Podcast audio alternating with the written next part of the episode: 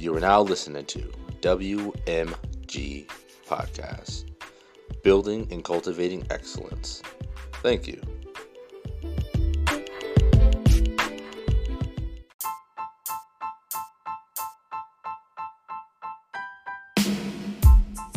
You're now listening to the Super Breakdown, right here on WMG Podcasts.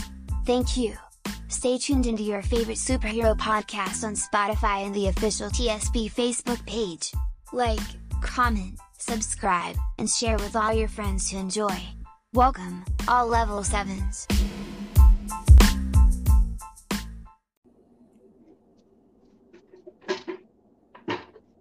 All right, we are live. We are live. We are live. What's up, everybody? Welcome to the Super Breakdown limited edition vers- version. We are live right now, coming to you from Super Breakdown HQ from across the world. I'm your host, Power Maximus, and I'm here with your other host, the man, the myth, the legend, everyone's favorite demigod, Lord Triage. What's up? What's up? All right, all right. Welcome to episode two, issue two. So, we got a lot for y'all today. We got a lot for y'all. Yo, I know we're about 19, 18, 19 minutes late. I'm going live because I was absolutely just going crazy on this uh, new storyline that I've been taking a look at for uh, Avengers Forever. It's um, it's it's a doozy. It's a doozy. So there's only like eight issues, and I was just kind of like skimming through one of the issues, well, two of the issues, and uh, it's a lot.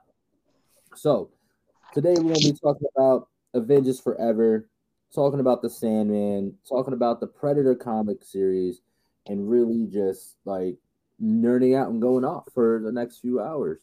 Um, one hour, two hours, you know, whatever it may be. So uh yeah, let's get into this. So before we start, I was talking to Lord Triage about Avengers Forever issues number one through eight. So I just started going through, you know, issue number one. And uh boy oh boy, this uh this storyline is crazy. Taking place on Earth 818 a million years you know, in the future, and it's just it's it's absolutely bonkers. It stars Tony Stark, Ant Man, as the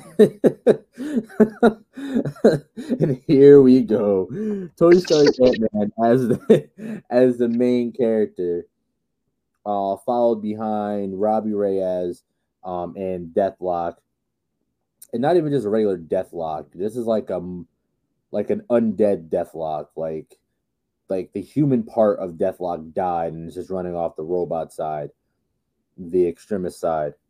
Um, and of course Robbie Reyes Ghost Rider, you know, with the charger and everything.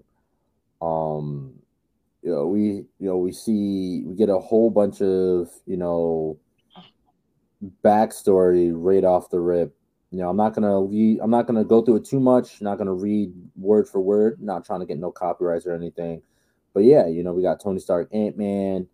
Apparently, he's an archaeologist for the last you know a few years. Been digging up the bones of the old gods, I'd say, and artifacts of the uh, you know the Earth's mightiest heroes that have fallen in this uh world that's been absolutely decimated and turned into a wasteland. And yes, that's him lifting Mjolnir for a short period of time. Mm-hmm. um, but yeah, we see what looks like crossbone war machines are now like the policing like uh, entity of this world. You know, following orders and stuff. We see Robbie Reyes, Ghost Rider, come into the picture and is absolutely decimating these guys. And apparently, he's chasing down a train, you know, in Fast and Furious fashion. Um, dude, now I'm really thinking about it. This is very Fast and Furious right here, bro. Yeah, yeah. All they're missing is Vin Diesel and Paul Walker. Well, let me not.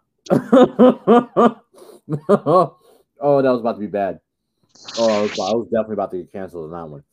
oh, I was about to, definitely about to be canceled. Woo. Oh no, that's horrible. God, I can't stop thinking about it. All right, I was about to say something, but I would have been real, real bad. Um, but anyways, only reason I say is like Fast and Furious style because like if anyone's watched Agents of Shield, when they brought in the Ghost Rider and Robbie Reyes, the Charger that you know the character Robbie Reyes was driving, they specifically say was a uh, a leftover vehicle from the set of the Fast and Furious. They mention it in the show. They do. So now that I'm seeing Robbie Reyes in an all black flaming charger doing stunts like this, I'm like, yeah, this will make for a real good Fast and Furious plot. Now, apparently, this train, excuse me, jeez, I'm dying over here. Um, see, that's what I get. God's punishing me for the thought that I had. Is instant karma. yeah, that was instant karma. So apparently, this train that they've been chasing down, it's like a mobile crematorium, and it uses human bodies as its fuel and engine.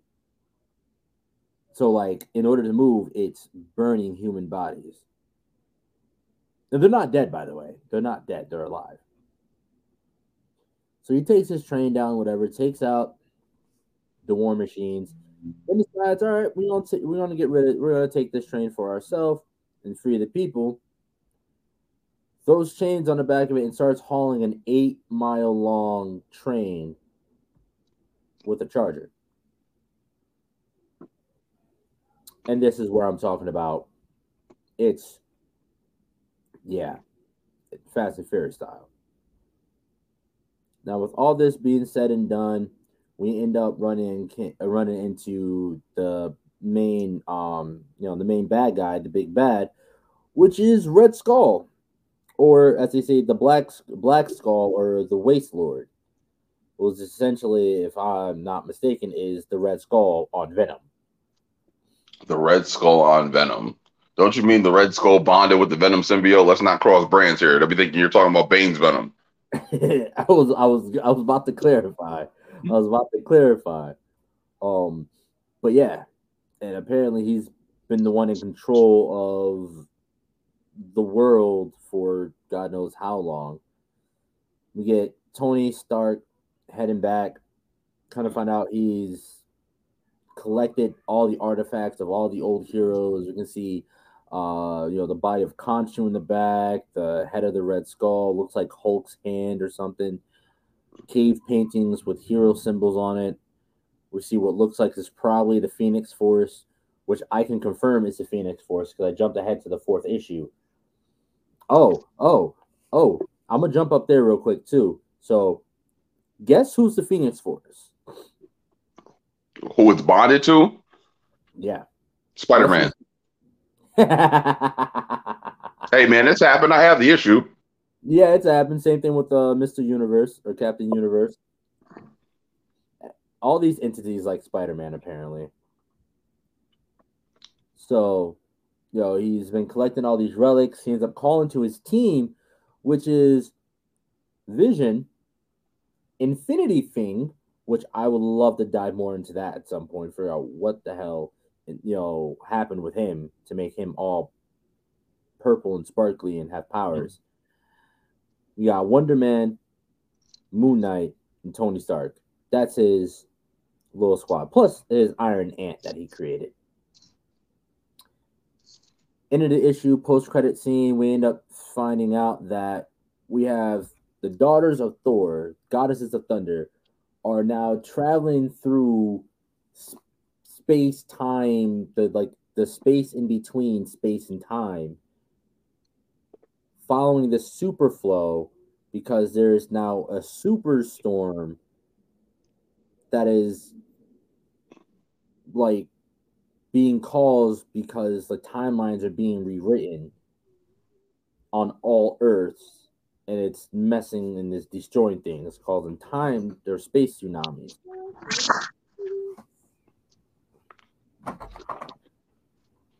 And it's been eh, like I'm just reading this, and like when I jump forward, and like this ship, as we see, this is like a ship that's uh in uh Thor Ragnarok, uh not Ragnarok, fucking um Love and Thunder. I haven't watched it yet. I'm watching in about four days when it comes out Disney Plus. and it's being led by a Mjolnir. So, yeah. So I, I'm I'm curious. Like, was the hammer sentient? Did they like tie reins to it and just throw it off into space and it just pulls the ship? Like, how does that work exactly? So, from what I was gathering from the first, uh, from the fourth issue, is that it is sentient. It is sentient, and it came to them to lead them to wherever they're going. Yeah. So uh, I'm gonna jump up there in one sec. Let me just find the issue. I'll be right back. Little Trias, talk to him for us, man. Got you. So I'm sorry. I'm trying to get back to this whole thing with the multiple hammers thing. From what I'm getting from it, I'm thinking it's more of like the whole fear itself storyline where multiple hammers had appeared and they had chosen people who to wield them. Now, I'm also curious to where it is this hammer is leading them. I still I still think the whole thing with the hammer uh, leading the ship though was hilarious. Maybe it's just me. it is. It's hilarious. I was like, wait, what? But then when I when I jump if I jump ahead here, give me a sec, head back up to the top of the issue.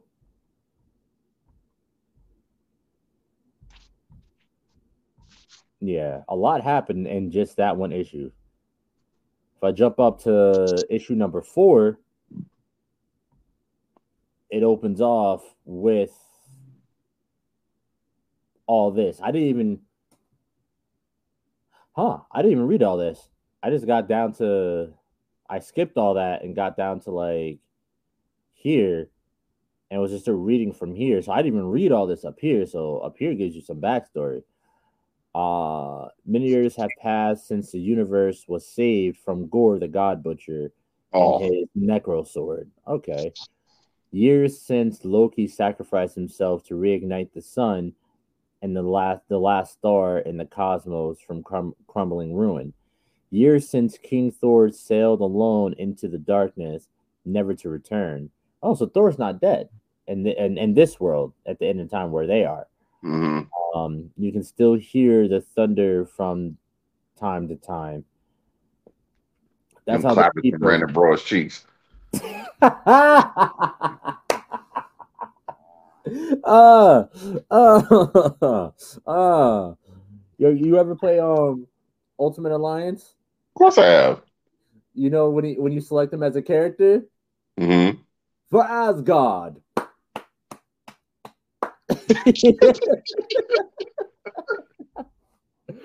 Dude. Oh man.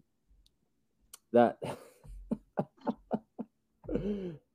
Oh man. Uh that's how the people of Midgard know their god is still up there, holding back the collapse of uh, of all that is, protecting the life he created, giving human existence one last chance. In this reality, thunder is the sound of hope, at least most days. hmm Oh, and then the the writers they like they they've been given like little little tags here to tell you like what issues to read for this to make sense. So this is from King Thor number one through four, in in order to understand what's going on here. Aha. Yeah, and it's like not this one. So looks like lightning strikes, which is probably Mjolnir landing. Uh, Thor's granddaughters. Oh, Thor's granddaughters. Oh, those are his granddaughters. I hear right away that something is different ab- uh, about this storm. Something is wrong. Athalie hurried, finished her mead, and everyone else's. Jeez, she drank hers and everyone else's drink. Yeah, she's definitely, definitely a descendant of Thor. I was I thought you were gonna say drunk. Oh, definitely. I, I bet you she probably didn't even get drunk. Listen, that meat ain't nothing to play with. Yeah, but she's also a god. She's also probably a god too. Uh, let's see. Elusive, elusive. I don't know. Lingers for a moment in the garden before summoning her war goat. A war goat. Okay.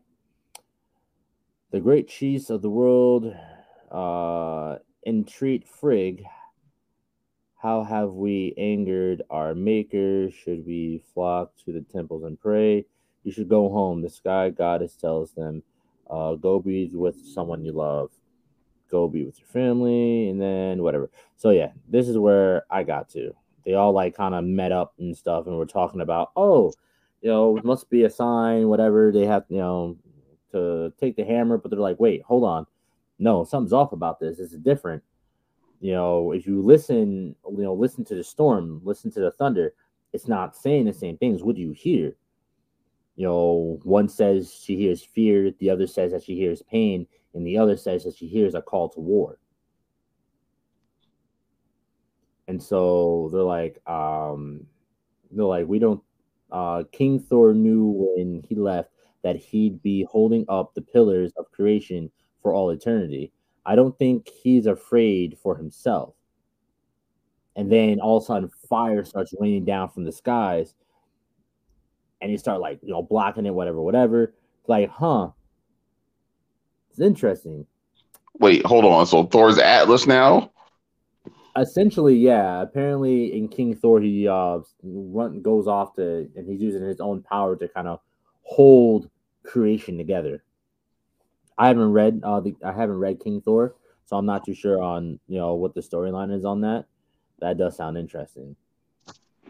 Um, so then one of them was like, "Hold on, this isn't regular fire. This isn't like like a firestorm. This is this is Phoenix fire." And I'm gonna hold off before I go down because you're gonna you're gonna laugh your ass off. So they're like, Phoenix, we haven't seen so much as a flicker of that power since uh, those troubles several years back. And then you know, the little the you know creators put a little tag down there, uh, God, uh, Thor, God of Thunder, Reborn. That's uh, where this storyline catches up from. It's like right with the grumpy old hairy man. Hmm? Who's a grumpy old hairy man? Oh, Wolverine. Yeah. The one with the claws? Yeah, the one with the claws. So par- apparently within all that fire, that the hellstorm, Logan's arm. What? So apparently, and whatever that last you know, storyline was, Logan was the last uh was the last person to wield the Phoenix Force. You know what? And somehow that tracks. Even though that it's only supposed to be well by people with psychics or high psychic auras or energy, Mm-hmm. somehow that tracks. Mm-hmm. Yeah. And so that and then uh, when they realize that they're like, oh, hold on, something's wrong here. Something's going on that literally has the power to rip apart the Phoenix Force.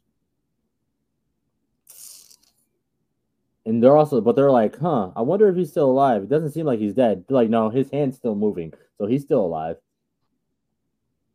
I'm like, wow, that's wild.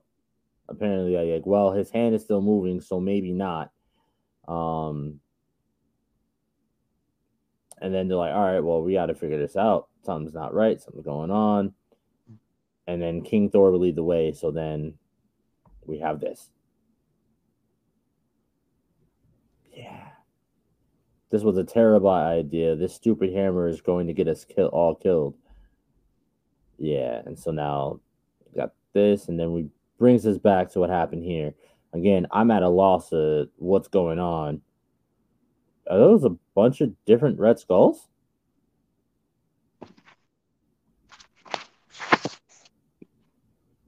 That's what it looks like. Well, like they, you gotta remember this was across the multiverse. Yeah. By order of oh wow the the masters evil the masters masters of evil in this one are just uh council of red skulls. Is that a Hulk red skull in the back? That is a Hulk red skull in the back. That's got to be a Spider Man red skull there. Because if you look, they're all like in a certain stance of a certain hero. Yeah. So we got Captain Red Skull. Looks like two Venom Red Skulls. That is terrifying. And they come. Oh, wow. That's a Carnage Red Skull over there. That's a lot of people dying. Yeah. Is that a Black Bolt Red Skull? Uh, wait, wait, wait, wait, wait. Scroll back down. Oh no, no, that's the Captain America Red Skull. But I believe I'd believe it because look, we got a what looks like a yellow jacket Red Skull down here. Uh, uh, look at the back. You got a Nick Fury Red Skull, My God. a Thor Red Skull. Hundred bucks says he's not worthy. I don't put it past them.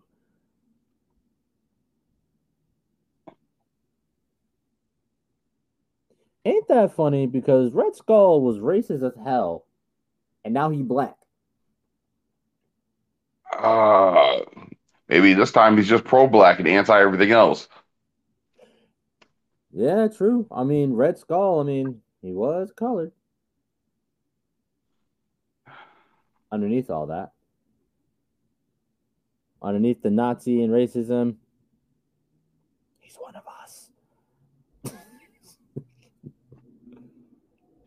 Jeez, I'm just skimming through this at this point because this is wild.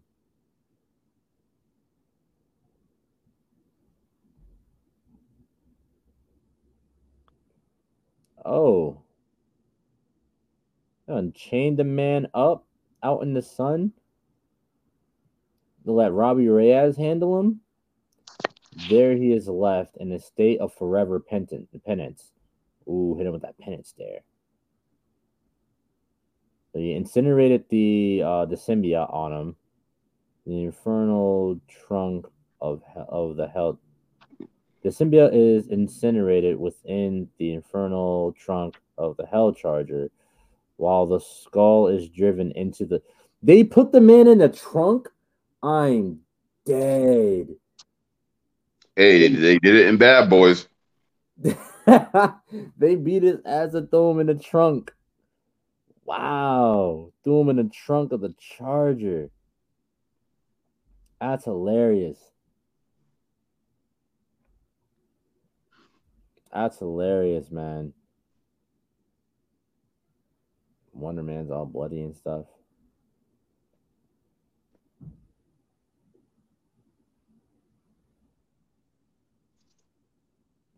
Yeah, man. I definitely want to dive deeper into this. It looks like he brought the brought the shorties back to the crib. Started showing them on the good stuff. Logan's arm. Now they got now they got two Mountaineers leading them. Now, what if they decided to go? What if they decided to go part ways? Y'all all dead. This is gonna rip the rip the ship in half. that is a good point. Every exotically grotesque predator yacht. What? That is. Uh, hope for the wastelands. I just don't get why is why how does the thing have powers? I don't I don't get it. How does the thing have powers? Well, maybe it get explained in another issue, or maybe it happened in a different story and you just haven't read it. Yeah. That- They already said it in two different stories tie into this. Yeah. So give me. I, I definitely, I definitely want to look this up real quick and figure out like what in the hell is going on. Cause that, hmm, hmm, hmm. that that's that's hilarious.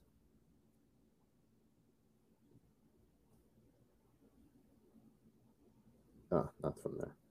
Oh man. But yeah, this I I gotta dive deeper into this issue here, man. So they all jump in. Weren't they're gonna save the world multiverse one. Oh, oh, oh, what's this? What's this? What's this? Meanwhile, at the center of infinite of infinity, who is that? A Moon Knight and a Vision. Good. We can always use more of those.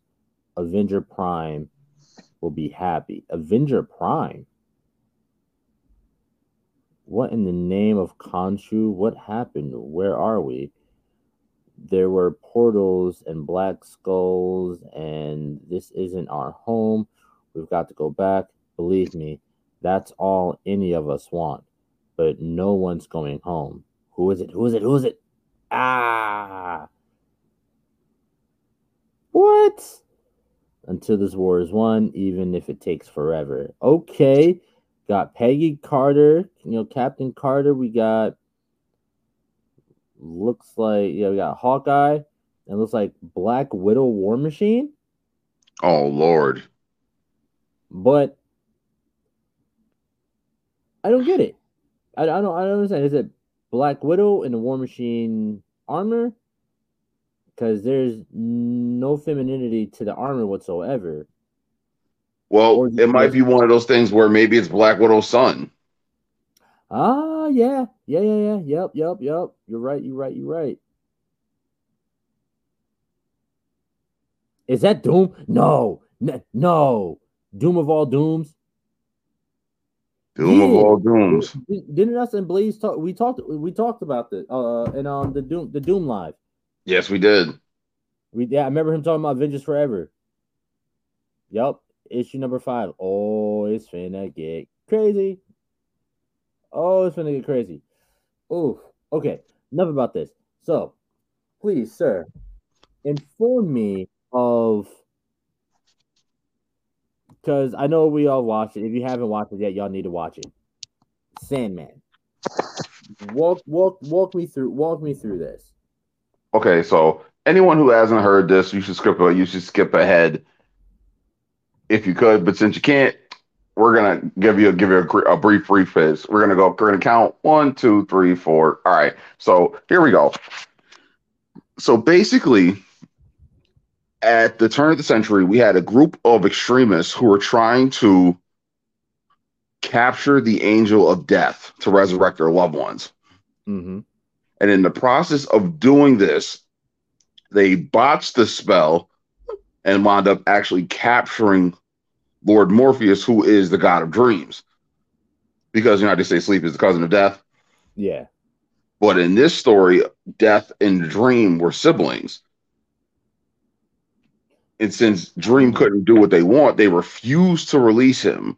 Now, once again, I'm confused why they would why they kept him captive. It doesn't make sense to me if he couldn't give them what they wanted, unless they were worried about being uh, some kind of reprisal just for the fact that they caught him in the first place. But anywho, I mean, that's what they said in the show. They're like, Right. no, we can't do it. Like, we can't release him now. He gonna kill us. What do you mean? You can't. We can't let him go. So he winds up spending the next century imprisoned. And because of this, there's people who were asleep who couldn't wake up. There's people who were awake who couldn't fall asleep.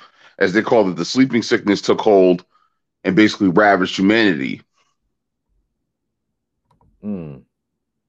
And then when Dream actually does wind up finally being freed, he he goes back to the dream realm to discover that all his creations, whether they be good dreams or nightmares, have run free inside the living world, and that his realm is in dis- is in disappear now.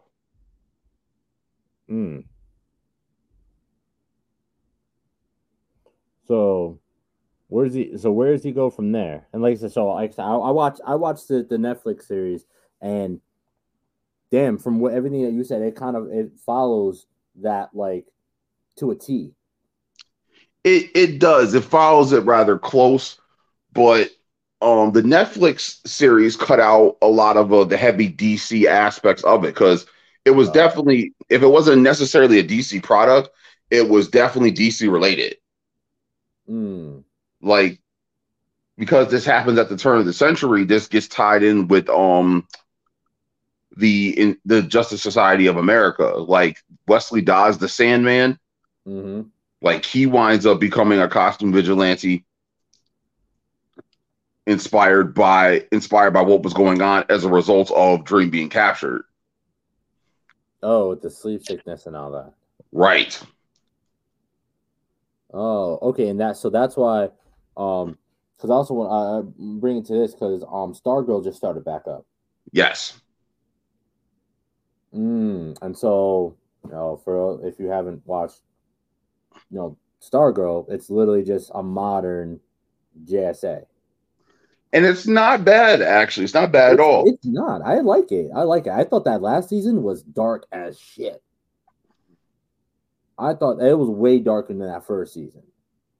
Yeah.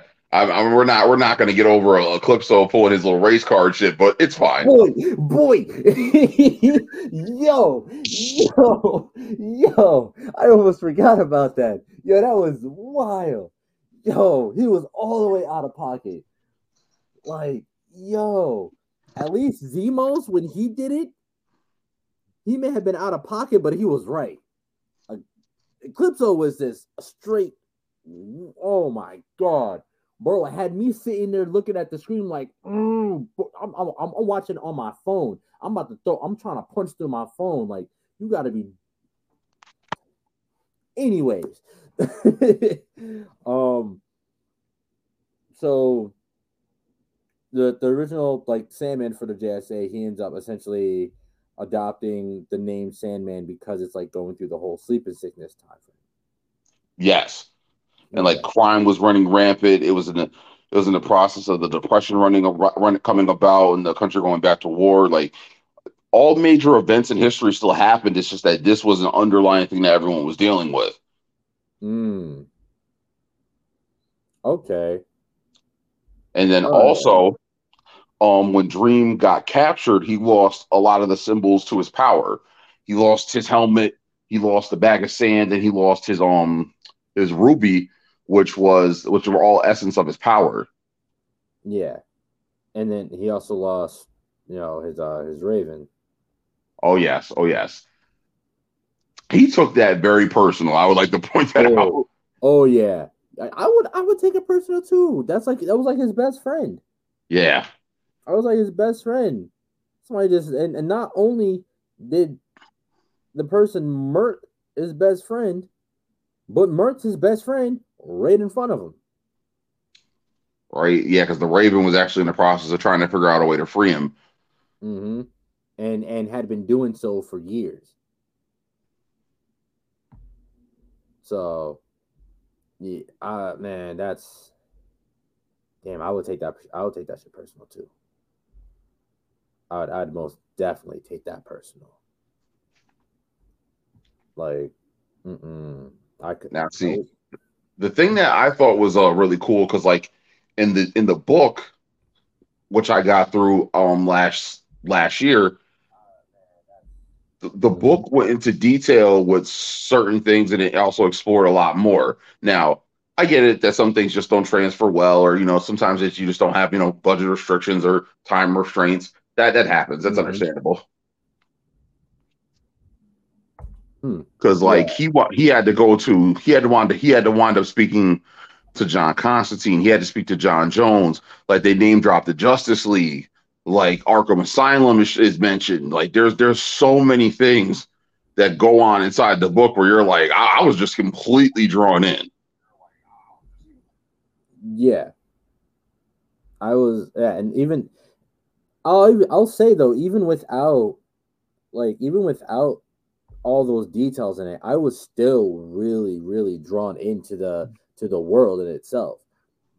I mean, we do see we do see a little bit of the DC connection uh in the one episode where you know they're going to get Jed and you know well anyone who hasn't watched Sandman, spoiler warnings coming up. Three, two, one, go watch Sandman on Netflix. Because apparently they're having a hard time getting approval for a season two. which I'm am flabbergasted by. It's it's because Netflix has been doing this thing. Well, because they did it, they, they pissed me off, and when they did it with um, uh, Jupiter's Legacy, they spent they will spend mad they overestimated spent mad money to create this masterpiece, but overestimated how much people really wanted to see it. So it didn't balance out.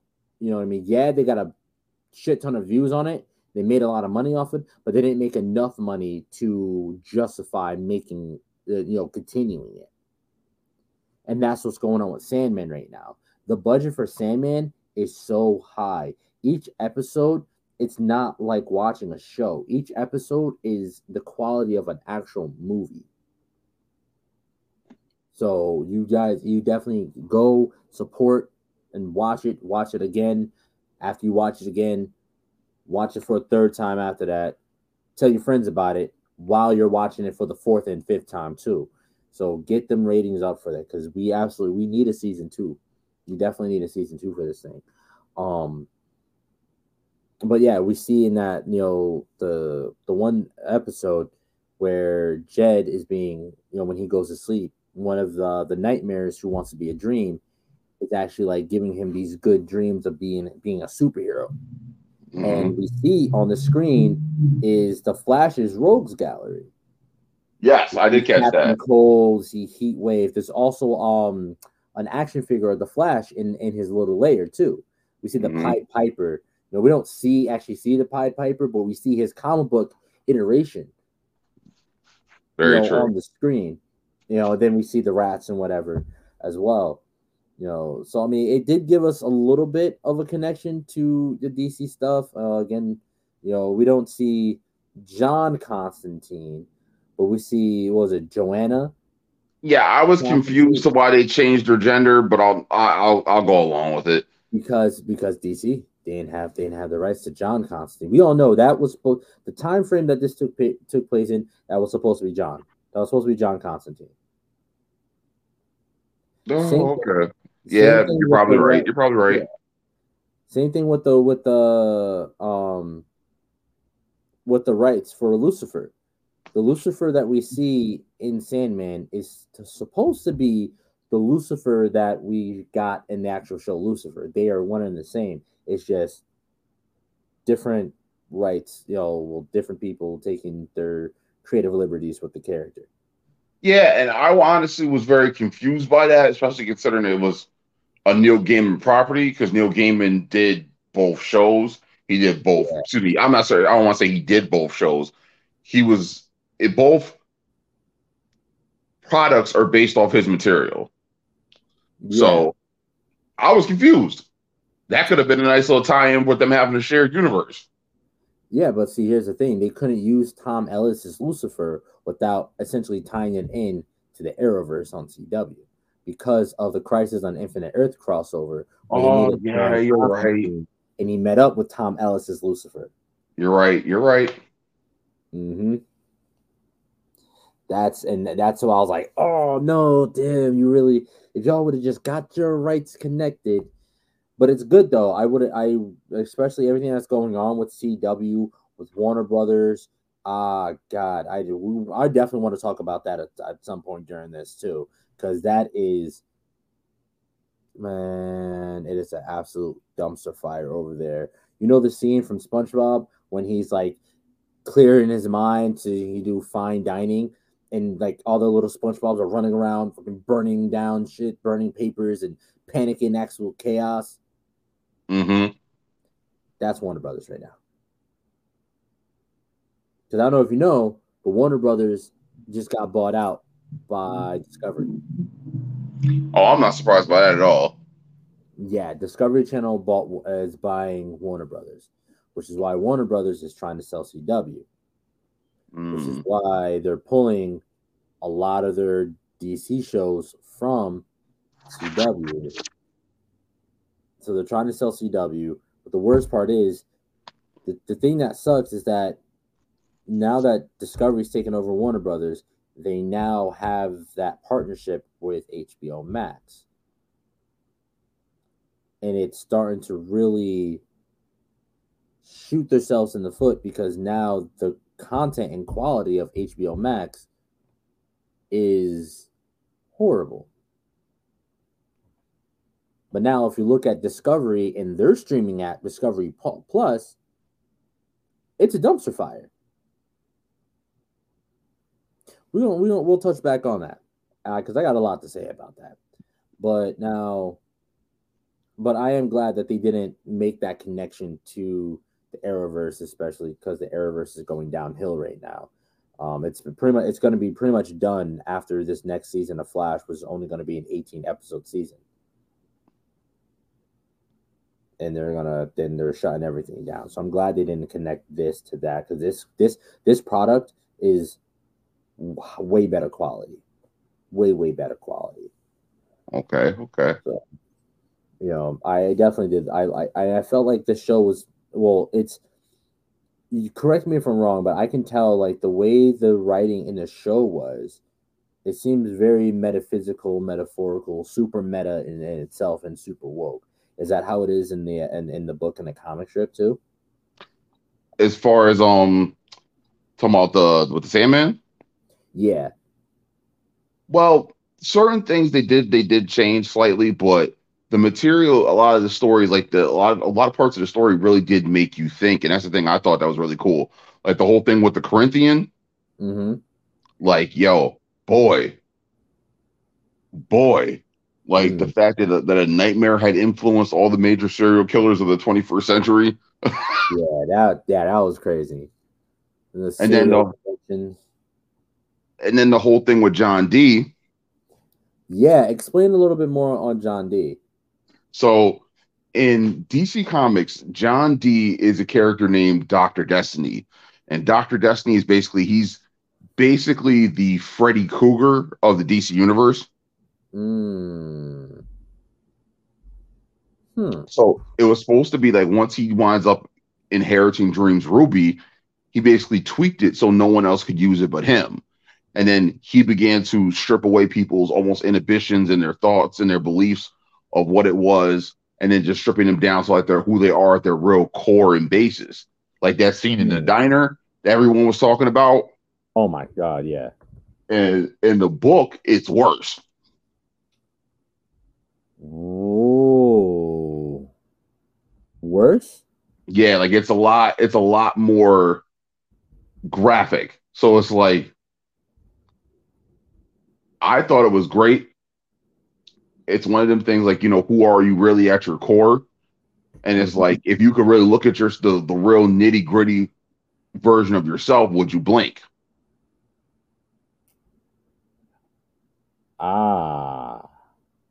So like once he winds up uh misusing and abusing that power, you know, he winds up getting on Dream's radar because Dream needs Dream need Dream needs the Ruby back, and they basically swear off, and it just goes from there. Interesting. Uh, Power, can I ask you a question? Yeah. Have you ever seen the Sword of Stone? Yeah, a long time ago, yeah. Right. So I watched it for the first time last night, and I know you guys are gonna wonder be wonder what, where I'm going with this. Just follow me down the rabbit hole real quick. So Mhm. Uh that little battle of wizards that happens between um Merlin and Madame Mim, that actually reminded me a lot of the game of creation that Lucifer plays with um Morpheus. Yes. I, I wanted to bring that up. I want to ask about that. So, hmm. So, I'm thinking about it. Uh, yeah, I see the parallels. I yeah, I can yeah, I see that. Like I felt like I feel like that was also that was also a big game of wits too. Yes. you know, and just one being able to think on your toes, and two, how omnipotent you are. You know what I mean? And just like knowing yourself, knowing the universe around you as well. Because, like, er, you know, every time they did something, the next person would find something that counteracts that. You know, I am a snake. All right, well, I am a, you know, well, I am a wolf. I am a snake. I am a snake hunter. Well, I'm, I'm the I'm the bird. going back and forth to like you know what what you know takes out the you know the last thing that person just said, and I felt like in that scene, uh, like I said, I, I would I didn't I haven't read it, but like just that scene alone when she's like when he's like I am the universe and I'm just like, I don't know, just like that whole expanse, bro. I felt, I felt something with that. I was like, oh, damn. And she's like, all right, I am the anti life. And I was like, oh, damn. And she's like, yeah, what takes out anti life, huh? What survives anti life? and he, he was like, hope. and she's like, "Oh shit." Ooh. All of a sudden, you hear, all you hear in the background is, is, is someone ring is someone ring the ring bell. Ladies and gentlemen, your winner is Apollo. Apollo Creed in the back. Ding ding. I'll be honest though, that threw me off a little bit too because I feel like she still could have won. What's beating hope? especially in hell, what's beating hope? And that here's the and this is the only reason why like I feel like if he didn't explain himself after, because he's like you know, dreams inspire hope. She's like, huh, you have no power here. Mm, I have more power. Like, what would hell be if not full of demons with dreams of heaven? I was like, Oh, shots fired. shots fired. He said, Yeah, yeah, you, you worry about you worried about me, but while all your little minions here, they dreaming about heaven, buddy. So yeah, and just walks out. Like right. I see you around. I'm like, yo, like how you do Lucifer like that? Well, and but this is also one of them things, and it ties into like the Neil Gaiman's version of the Lucifer with the Lucifer show. Mm-hmm. Um, Lucifer uh, was is always depicted as being a very m- misunderstood character. Yeah. Like, you know, everyone talks about, you know, like Loki and how Loki's all mischievous and he's the god of evil and he's this, that, and the third. But if honesty had been a major part of his story and then he hadn't lived in his brother's shadow, maybe he wouldn't be who he was. Absolutely, yeah. Right? So it's like mm-hmm. you got a son who loved his father so much, he tried to show him the error of his ways, forcefully, mind you. And then when shit went sideways and what I did was considered wrong and rebellious, I got thrown out. Not that I only get thrown out the house, I got thrown out by my brother who told me I could never come back. Exactly. And then forced to do a job that I never wanted to do. No one wanted across the multiverse no wanted to do. And then not only that be demonized mm, quite literally for that for the rest of eternity as if this is what i wanted as if i chose to do this. Like come on. You would be pissed off upset and angry too. You would have the biggest the biggest goddamn chip on your shoulder the one of the biggest axes to grind i so yeah yeah when you look at you know this Neil Gaiman's version of Lucifer. Yeah, and you know I love the fact that Neil Gaiman when when they well, even then when he did the Lucifer show, they went the route of the Satan, the devil, needing therapy. He literally found a therapist and talked about his daddy issues. Yeah. I could I I'm I'm, I'm just like, huh it makes sense to just in turn. Well, first off, I want to point out that we got Lucifer, who's played by Tom Ellis, and he has a British and English accent. We have Amenadiel, who's a six foot tall, bald diesel black man. And then we have Michael, who is essentially little Nicky, if you, if you put it, eh, eh, eh, anyone who remembers Little Nicky knows what I'm talking about. Adam Sandler's Little Nicky. You know what I'm talking about. You, you ain't wrong. Continue. And so, and then just to find out, God's black. Yes. Not only that, he sells car insurance on the side.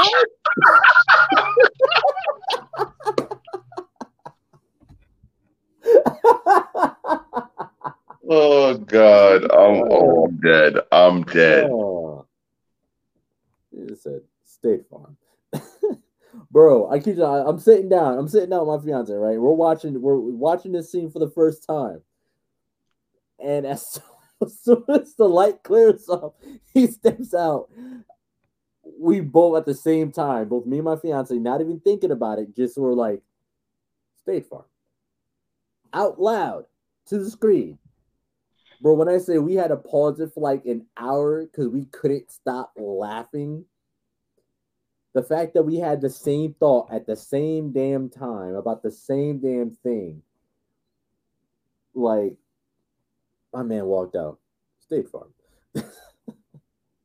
but I would have preferred Keith David, but you know, we all can't get what we want. That that right there, that would have been epic. Kind of find Hey out. man, I would have took Morgan Freeman. I definitely would have took Morgan Freeman. see, see, and that. Well, there he goes. There he goes again, ladies and gentlemen. I'm just saying, if you're gonna make God black, it's got to either be Keith David or Morgan Freeman. Listen, sure as God made man, the first man was black. The black man built pyramids and gangster rap. That's all I know. Papa ain't raised no rats. I'm just saying. uh, oh man, ah, Jesus, man. Look, dude, this uh, I just, I just really need them to continue, uh, you know, this uh Sandman's, you know, storyline because I definitely, because again, I'm definitely gonna read it myself. You know, um, definitely gonna go through and read everything myself. But there's definitely gotta, um, I want, I want to see it visually and you know with the with the effects brought to life. Yeah. I mean that that's that's one reason why you know I don't kick against manga at all. You know, because you know I, lo- I, I like comic books, so I can't kick against comic books, and you know you can't not kick against comic books, but kick against manga. But there's something about the animation, the CGI effects, watching these scenes come to life. That's just something extra special to me. Plus, I'm slightly illiterate too, and my reading is, uh, my reading is not that great. So I take a little while to read. So I'm trying to get through the story, and I'm like, the cat said hi. Listen, man, you'd be surprised when you go in the exact same boat as you. I believe it. I believe it. Oh man. Now, another thing that I wanted to touch on that that we definitely wanted to touch on, and it's something that I I personally don't know a lot about either. Um, this the, the, the these Predator comics. Okay. So like I definitely want to start want to want to like take you know dive into these, but after watching Prey, I'm like really uh like like really interested because apparently there's a whole yeah if I can spell predator right. I still didn't spell it right, but oh well. Um, I'm I'm re- I'm really interested because it's like, you know, of course we see first predator we see him in you know they they in Vietnam in the jungle. Uh, the next predator you know we see him going against uh, uh Danny Glover in like wh- where what city were they in? Were they in New York? They were in LA. L.A. Yeah. Um. Now, So- one, yeah, once again, I'm I'm not against that because you know the whole concrete jungle thing that kind of made sense, but it was like that movie was just weird. I'm not sure if it was nothing against Danny Glover or his performance. I just think like the the the aspect of, of having him go from fighting a group of soldiers who were trained and highly skilled fighters in a jungle to a, a bunch of cops in the middle of a gang war in LA. I just thought it was weird. Oh yeah, absolutely, absolutely. But wait, hold on, bro. I'm sorry to cut you off, but apparently there is a. You look. Are you, you looking at the screen? He is.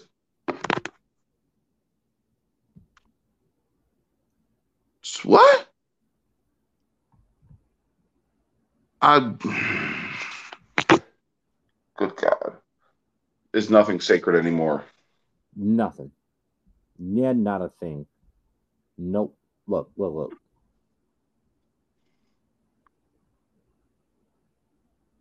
Why? How? to Riverdale. I don't. They've got to be bored. They, they gotta be bored. They gotta be bored and high.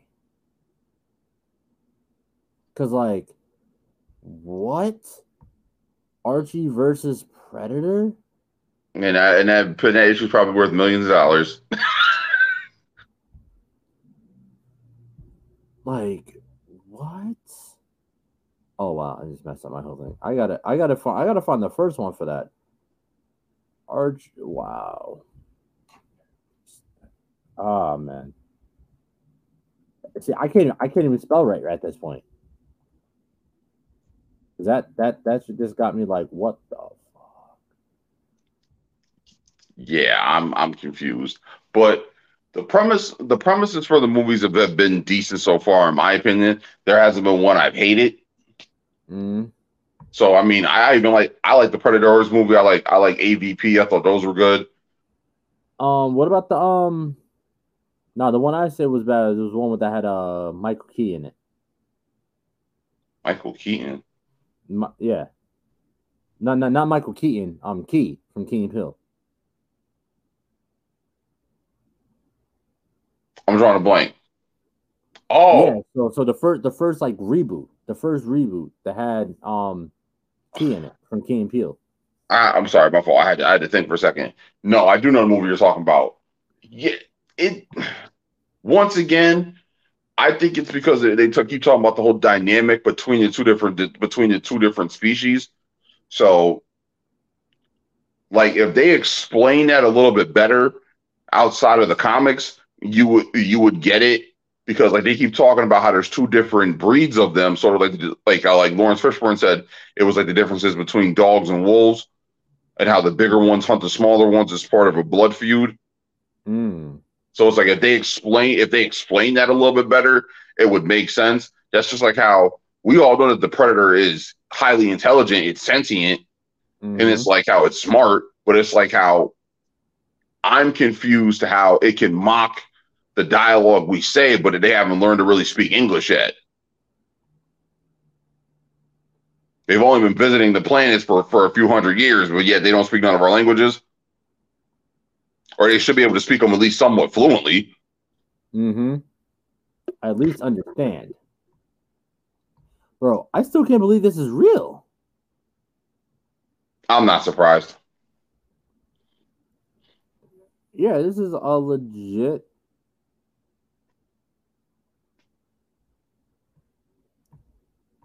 It's a legit comic.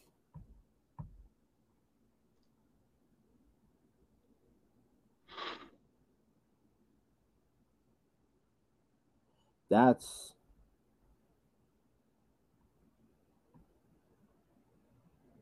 yeah, nah, I can't, I can't, I can't, I can't keep looking, can't keep looking because if I see a predator drawn in the Archie style, I'm gonna lose my mind. I'm gonna lose my ever loving mind.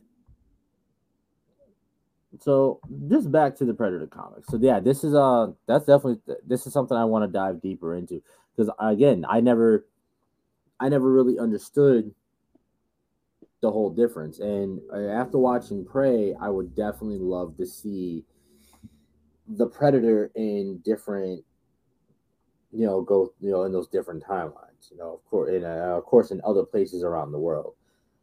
Like, of course, like everyone's been bringing up, whoa, Predator versus Judge Dredd versus Aliens. Yeah, that's a big storyline. Yeah. Yeah. I I, I oh, oh wow. They really they're really they're really just taking creative liberties here. Well then. Um Batman versus Predator? Yep, that's the thing too. Boy, what oh my let me guess Batman wins. He, I wouldn't surprise me. He probably shouldn't, but he probably does. Batman and Superman versus aliens and Predator? Oh yes, uh, Blaze Haram, our boy who uh, helped us in our last one, he actually has the uh, the Superman versus Alien series. How does that even fair? That's a great question. What can the aliens' blood actually hurt Kryptonians under a red sun, under a yellow sun? I don't know. I can't answer that. I wouldn't be surprised though. I'm not gonna. Uh, I'm not gonna. JLA versus Predator. Okay. Okay. Predator, invaders from the fourth dimension. Witchblade, aliens, the darkness, the Predator, Mindhunter.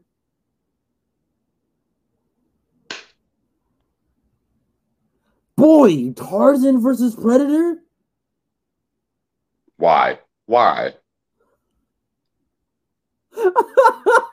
Why?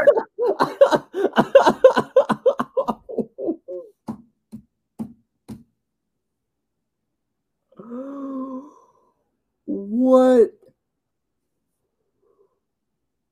No, wait, it, no, my bad. That's not the title. The title is Tarzan versus Predator at the Earth's core.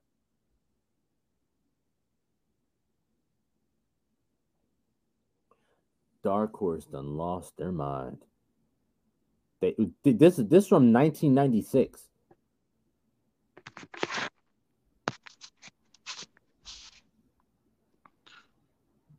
Hey man, maybe they were all thinking about the best run for them to square off against. Alien versus Predator versus the Terminator.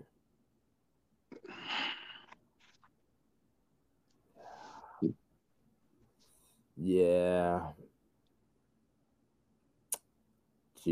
I'm just rolling through to see if I can. All right, that's it. What do you mean dead space? Okay, cool. All right. I was thinking I was about to lose it. I was about to lose it for a sec. Um but this seems interesting. I also want to see more um explanation on the on the you know the AVP side of things too. You know what I mean? On like this whole war with the aliens, or at least being like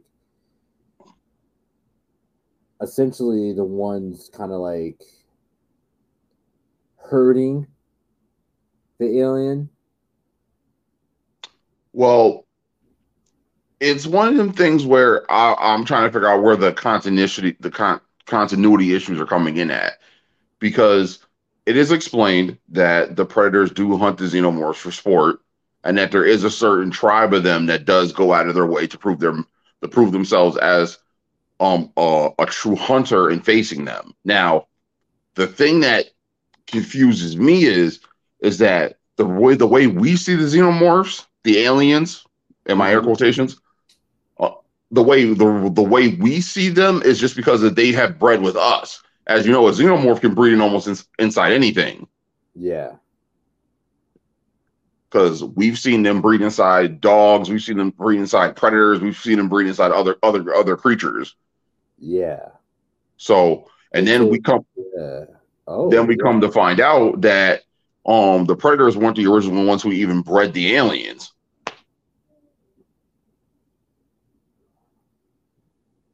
Yeah. Did you watch Prometheus? Oh yeah, yes, yep, yeah, yeah. You're right. Yeah, yep. Yeah, I, for, I I totally forgot about Prometheus. I didn't watch two, but I watched the first one. Yeah. Okay. So they keep they keep trying to tie. I'm not sure if they're trying to tie all these things together or if they're trying to explain fragments of the stories, but I feel like the more they do with this, the more it hurts it. Yeah, because they, uh, I feel like if they're gonna do it, they just need find need to write one story that brings it all together and explains everything. Because clearly, like you said, it started with it started it started before Prometheus. It's like this whole breeding aliens and creating aliens thing like started well before Prometheus. So it even if I if I remember correctly, like they so the idea of Prometheus, what they were doing was that they wanted to go and find like the the start of humankind, the creators of humans. So they went to this planet where they are suspected that humans come from. So it was like a, to me, it seemed like it was like a whole kind of like Halo idea, like the way Halo kind of works. Like there's like a, a creator of humans from like long ago. It wasn't that whole like evolution kind of thing. It was like humans were genetically designed and created and then put on Earth idea. And then, so they just need to find a story that is able to combine all these things instead of jumping around. You know, like Predator over here, Alien over here, and then have a comic book or a story specifically set for Prometheus that will lead into the Alien storyline. So, like the Alien storyline would literally just be the Prometheus, you know, Prometheus kind of storyline and have it correctly lead into the creation of aliens and then but we'll also see the alien storyline but see them also hunting like on different earths and di- if different planets and stuff like that because it, it can't it can't clearly can't just be you know earth that they be coming to hunt hunting Oh well, no, because they've they've hunted creatures all across the galaxy. yeah It might be it might just be one of those things like humanity is one of them species that gives them an actual run for their money. I'd say because every time we see them they've the humans have won even though they shouldn't have. You know but even then you would think well no actually no no no i don't think about it because like no no predator lives to go back and say yo we need to up our heat sensors. They can hide in mud. None, none of them has lived to go back and let them know that. Right? But then again, that also depends on which breed are we talking about because it got revealed. That's the reason why they tear out the spines and the skulls because they're using that sense that source of DNA to improve themselves. yeah the spinal fluid yeah. And it's yeah they most definitely have killed quite a few humans. But the goal is to kill the strongest human so they can get the strongest DNA to imbue themselves with. Right? So you know, and that's the thing that they go for the ones that seem like the champions, essentially. Like, oh, okay, fine. That that's that, that that's your man's right there. That's your strongest man's. I bet. You know, I'm squaring off with him. Take me to your leader, type thing. So, I don't know. It's just there's so much there for Predator, this Alien versus Predator, uh, which I'm glad that Disney now has has ownership. Well, Marvel, Marvel and Disney now have ownership of these, so we can see them do the same thing that they've done with, you know, the MCU. Hopefully, with the AVP storylines. So I'm I'm like super excited for that. Super super excited for that. So hopefully cuz I don't know, I wasn't a fan of uh AVP 2.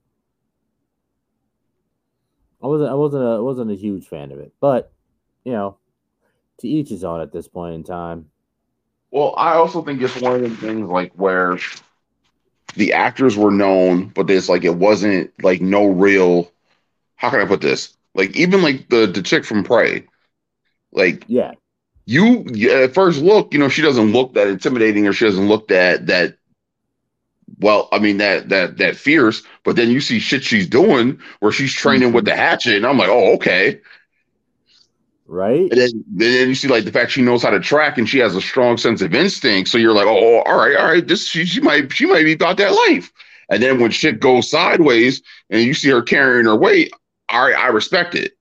Now mm-hmm. you compare that performance to like Sanaya Lathan. Now, once again, and I I love Sanaya Lathan. I, amen. amen. But it's like you know her running through the pyramid with the with the predator. That was a little goofy to me. Yeah, yeah. But but the th- thing I did like about it is the fact that you see this predator that we've seen for ev- every movie before then. We've seen him hunting humans, like oh, humans are my prey. I am hunting them down. To go from that to like, oh, oh, you got it. You got what it takes to be one of us. You know, and realizing and realizing the the strength in humanity and being like, oh, I'm just gonna, you take that. You rocking with me now. I, I like you. I like you, kid. You you get you got what it takes. That's one thing I did like. I'm not gonna lie yet. Maybe Sanaya Lathan doing it. Maybe maybe it was a little a little goofy. But the idea of this hardcore hunting apex predator seeing the strength and willpower in this small fleshy human to me i i thought i personally thought that was awesome. I thought it was great. And then to see her actually going forward and him him teaching her essentially teaching her taking her under his wing and showing her how to hunt like a predator. So she can survive. Oh i will yes i yeah yeah that that's that's what i that's that's what i liked about the first movie. So Okay. i thought i i thought it was pretty dope right. And then like the thing with Alien versus now the thing with Alien versus Predator Requiem, that whole aspect is missing to me. yeah Like even the one chick who was a soldier, like all right, she showed that she had that whereabouts and that know-how to be like, yo, the military's lying, like this is not what they're about to do. Like we need to we need to do this. Like, all right, I respected that, but it's like there was no one who was like at the forefront of that show or excuse me, not the that uh, at uh, the forefront of that group who was like that level of badass. Like, all right, this person's about to is about to rip shit up. Yeah, because and, and you see with the first predator, it's Arnold. He's there. You know, we see we see this group of soldiers. You can obviously tell right off the rip that the main character is going to be Arnold. And if you didn't know that he was a you know super famous whatever, you know, you can see Arnold. You know that character, the way they portrayed that character and wrote that character, you can tell he's the main character. He's going to be the one to fuck shit up. Two, of course, you know, you got Mr. Glover. You know, Mr. I'm too old for this shit. I'm just saying, this motherfucker seems like he's been too old for this shit since the before he said he was too old for this shit. I thought you were gonna say the color purple, but but that's the point. Every time, every movie I've seen him in, even in the old movie, he's still old as hell. At least looks old as hell. But like, even then, you can tell, all right, he's the main character the movie because the the way they wrote the character, you can tell that they're going to be at the forefront. AVP, same thing. Sanaa you can tell that's what they wrote the character. Requiem was missing that. You couldn't tell who was the one that was going to stand out in the forefront of it all and be the one taking on the predator or alien predator. So and, and, and I feel like that, that that was missing, and I feel like especially if you're going to be a continuation, like I would have liked to see more connection right.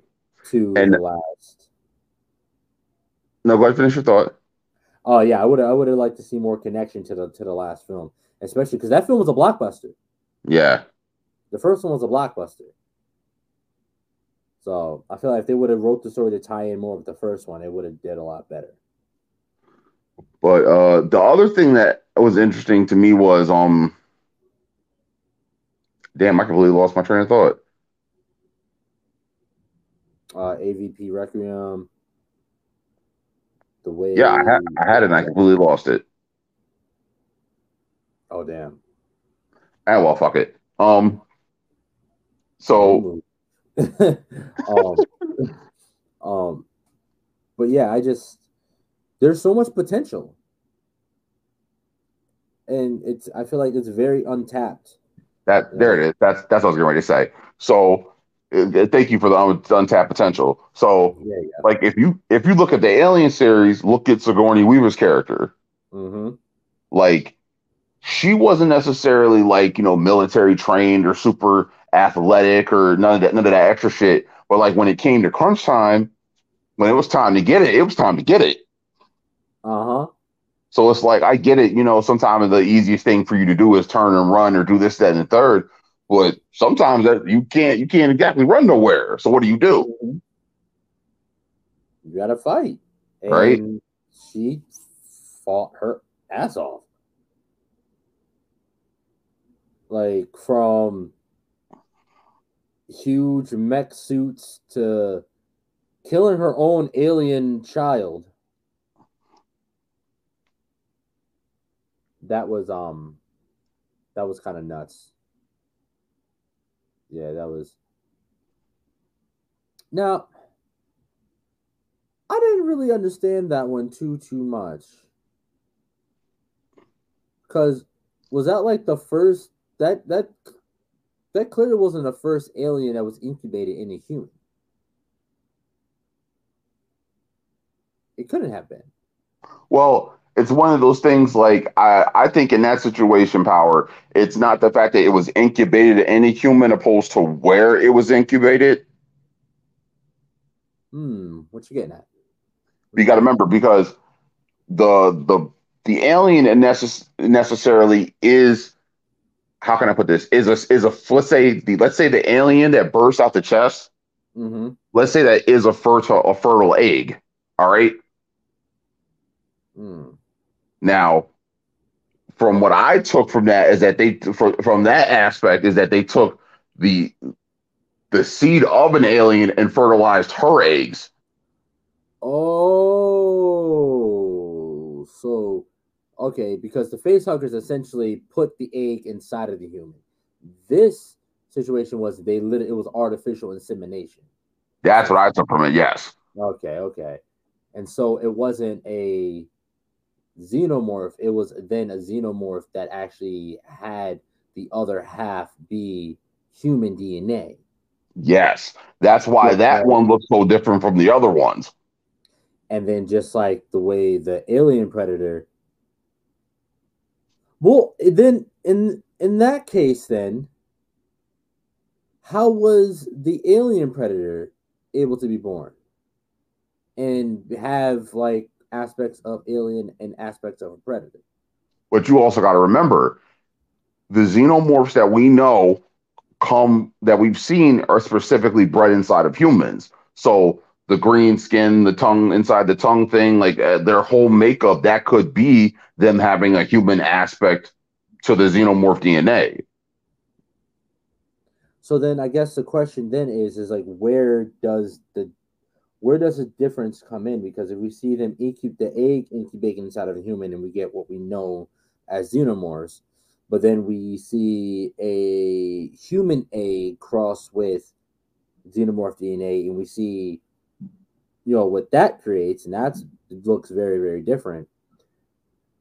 Where that where is that where is that genetic difference? You know what i'm saying? Because at the end of the day the aliens that we know are bred inside of a human body so they have so essentially they're pulling that dna they have that human dna hmm and then if you know the alien that she gave birth to had human DNA. So is is it how they acquire that human DNA that ends up creating the difference? hmm You see what I'm saying? No, I know exactly what you're saying. Um, I'm thinking it's one of those things where it's the aspect of the alien in in, in utero inside the chest absorbs DNA of whatever it's of whatever it's um incubating in. And then the fact that the, the alien already had half the DNA, the one that was inside Sigourney Weaver, and then incubated technically inside her womb opposed to her her chest, it was just different. Mm. Mm.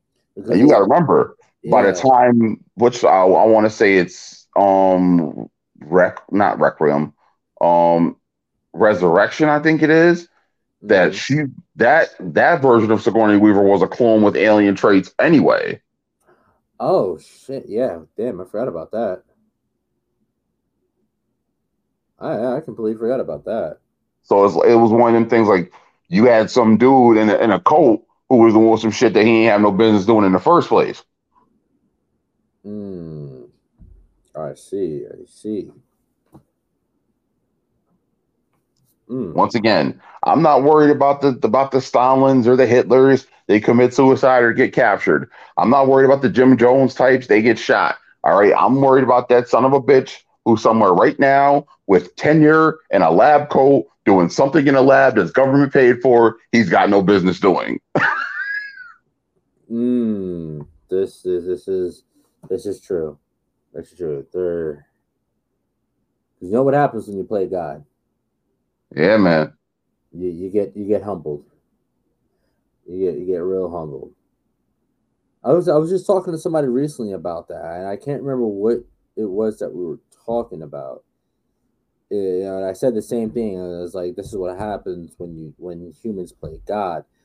God shows them what a, what the power of a God is." You know, I forgot what the hell we were talking about, but it, it, it goes along within the lines of this. When you when you mess when you when you I feel like Stephen Wonder said it the best. When you believe in things that you don't understand, then you suffer. You know, you start playing around with things, and next thing you know, you have a whole zombie apocalypse on your hands. You play around with things, and now you have a whole, you know, a, a, whole alien invasion on your hands that you created.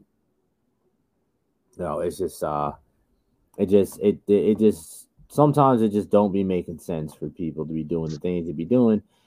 And then again, check this out. We make movies about this shit. Yet we still decide to actually do them. We and clearly we know how bad these things could clearly turn out Mhm. movies about them going wrong. Yet we still do them. Like we out here messing around with AI. That's what we're talking about. We're talking about AI and all these autonomous robots and actual like like what are you driving down the street one day and your car just says, you know what? Fuck this. Yeet. Come on. Right. Now- we've all we've all seen the Terminator. Exactly. Exactly. Skynet. Skynet is coming.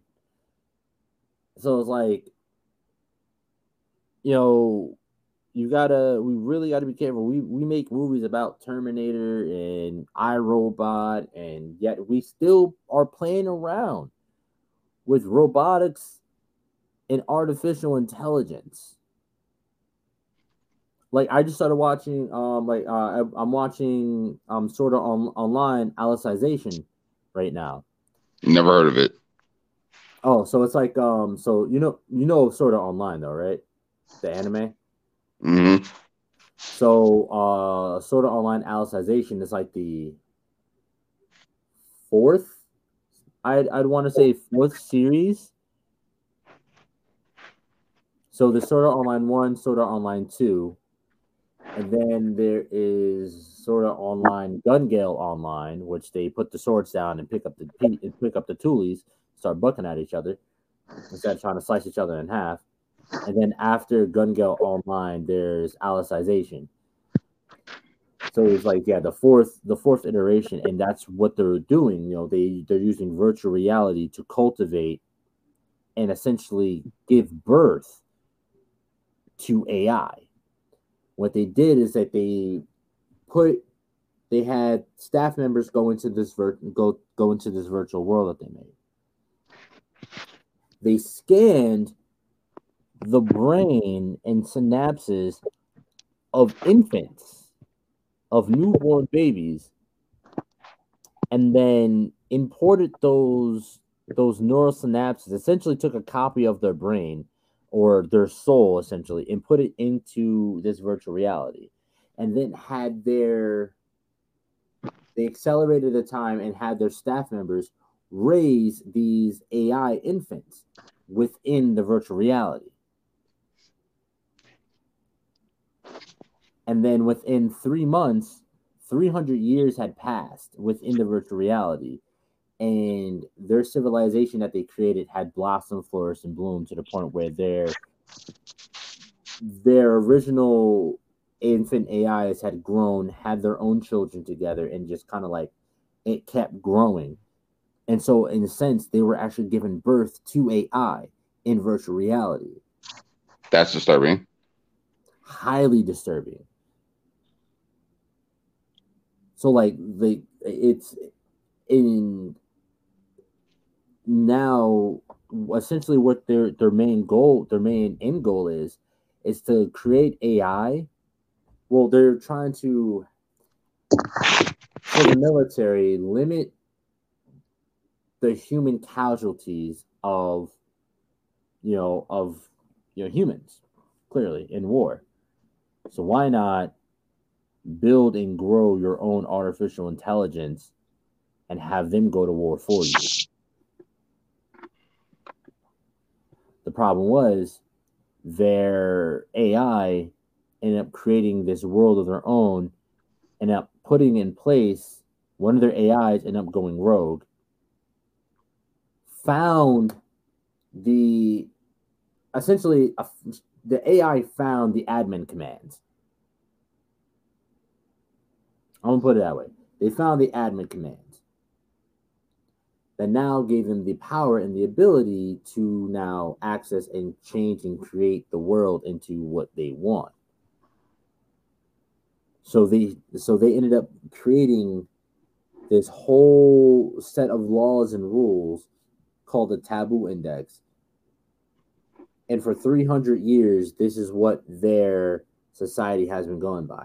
So their experiment fucked up because now they just spawned, they just birthed and gave birth to hundreds of a uh, hundreds and thousands of AI that can't kill because they because this taboo index was ended up being written into their code by that rogue AI. Mm. The whole point of creating these things was so that they can ex essentially export or download that AI into a synthetic bot to go to war for them. But what's the point of downloading a synthetic bot to go to war for you if the AI can't kill? So what they did is they kidnapped this kid, the main character, Kirito. Right, they they didn't kidnap him. He got jigged with a poison dagger, and they're like, "Oh, only way we can save him is by putting him into this virtual world." But they put him there so that he can essentially break these laws or take down that artificial AI and allow the and teach the AIs to kill so they can break their code. And so I'm just like, again, a situation of you're playing God, and all this shit is going to backfire on you. Like, they literally created an entire civilization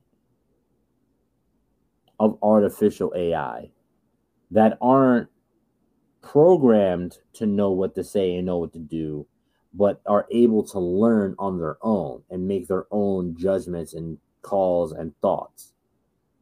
You know, that literally like a growing child. So it's like uh, what they call they call it um backloading or something like that. So essentially they instead of them programming the actions and consequences of the actions into the AI, the AI learns these consequences and stuff as it grows on its own and makes its own synaptic connections.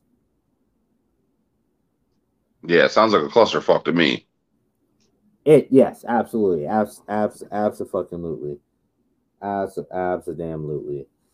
Because it's Sword Art Online. The whole point was they got trapped inside VR, and if you die in VR, you die in real life. That that that's the whole premise of this show. But now they done flipped it and took it, and now it's a whole ass even darker tone now. You know. So I I want to talk to you about our level sevens. Mm-hmm. So I would like to make a product that our lovely and humble and great level sevens can wear as a badge of honor of being a level seven. I would like to make a piece of, piece of merch that people can go out and buy and walk around and wear and proudly say that they're level seven. I mean, personally, me myself, I say I'm like a level five, maybe six. You know, because my knowledge isn't that extensive as much as I would like it to be. Mm-hmm. But yeah, you know, I would definitely like to be, you know, build that uh that piece of merch for our guys out there, guys and gals, and everyone in between. Um. Now, something I wanted to talk to you about as well, aside of that, I just want to get you know give you that you know that heads up. She Hulk. Oh God. I knew this was coming. Go ahead. Go ahead, Power. Episode three. Oh, and he goes right to three. Doesn't even. oh. Straight to three. Straight to three. I like three. I liked episode three much better. Oh, I bet. I bet you did. because she actually did more lawyer work. There was more substance. There was more meat to the potatoes. Yeah, I nigga. I feel like the first two episodes was just baked potatoes with no seasoning, no salt, no butter. This episode, they added a little bit of uh let's say a roast to it. A very r- well round and you know, juicy roast that added like color and you know flavor to the potatoes that they was giving us. Yeah, yeah. I've, I've yet to be impressed, honestly. And Oh, I, absolutely, I'm not impressed. I, I love the actress playing her. I really do. I've been a fan of her since Orphan Black. I think she did a great job on that show. Did you sit through Orphan Black? no, not yet. Yeah, you definitely need to watch that shit. I'm I'm I- I'm I'm I'm trying to get around to. it. I have so many things that I'm watching. There's so many things that I'm reading right now. Uh, I just finally picked up um one of my favorite book series of all time that I uh, that I started reading when I was younger and then just lost track of it. Uh, the Demonata series by Darren Shan. Yes, I saw that you had posted that. Yeah, and uh, he's uh the the creator, the author behind uh uh Cirque du, uh Cirque Freak, Mm-hmm. the Vampire's Apprentice, and stuff like that. Or yeah, right, that was it. Yeah, you said that right. Um, and and, and quite a and quite a few other um storylines too. Um, but yeah, this book is just one of the one of the most gra- m- most graphic books I ever I've ever read, especially as a child. Of course, now that I'm fucking almost thirty, I've seen I've seen some shit. I've I've seen some shit. So hopefully these books are just as gory as I as I remember. Because mind you, I'm like, I I had to be like 14, 15. I gotta say, reading reading this book about a werewolf with a crocodile's head absolutely slaughtering this this one kid's family like disemboweling the father and you know biting his mother's head off and like just uh, and about this little meat fleshy thing that had teeth and uh, mouths in his hands and you know small fire embers for eyes like you know just munching on the bones of his parents yeah it was um it was pretty traumatizing as a child Shit, all I read was the Animorphs. oh shit, I forgot about that. Look, I gotta I gotta get that series next just because there's Animorphs, Animorphs, and then Alternamorphs was like a is like a prequel storyline to that. I did not know that. Yeah, this Alternamorphs, which is like the the original um shapeshifters, alien shapeshifters. Um Sure. the one that gave them their powers. Um but yeah, I just feel like this yeah, I've I have so much going on. I haven't been able to watch um Orphan Black just yet. But like I feel like She-Hulk needs to give us more substance. Well, I've got three big questions. Shoot. One, what does this hold for the future of the MCU? Like, what what what is the the message that this is going to give us? Like, is she just trying to live the American dream? Is she someone who's trying to fight the good fight? Like, is she someone who's just trying to live her best life while maintaining all this extra shit? Mm-hmm. Two, I want to know who the bad guy is. And it's like, is this bad guy going to be a one off, like the chick who broke into the courtroom and they didn't really tie that together well? And they never even said why she broke into the courtroom. She just broke in. Like, I don't. No, no, no. They said they said she was trying to run from uh run from court. She was actually in court in the room in the room next door. I missed that. I missed all of that. But even then, that still that still wasn't done well. And then the other thing, as far as that goes, is like, are we still well? Like, what's the deal with the wrecking crew? Like, oh, I I, I don't know. Yeah, they got they got. I feel like the wrecking crew got put in and put out real fast. But uh, the one guy did say that they were working for somebody. My money's on the leader. I could be wrong. And then Ooh, I would like that. I didn't even think about that. And then the other thing is, is that like I'm thinking the third the third thing is I'm thinking is that I think they're going more towards the Avengers West Coast because they announced that they're doing um Wonder Man and then it's like with the whole thing with them freeing the abomination, they're gonna be doing the Thunderbolts. So it's like I'm really curious to see all going on. how the whole Hulk thing is gonna tie into the future because we already Yeah. saw that Bruce Banner left Earth again. Yeah. And so, and then here's now here's my question. Now we know if we after watching Shang Chi, if you watch Shang Chi, you watch the the credit scene there.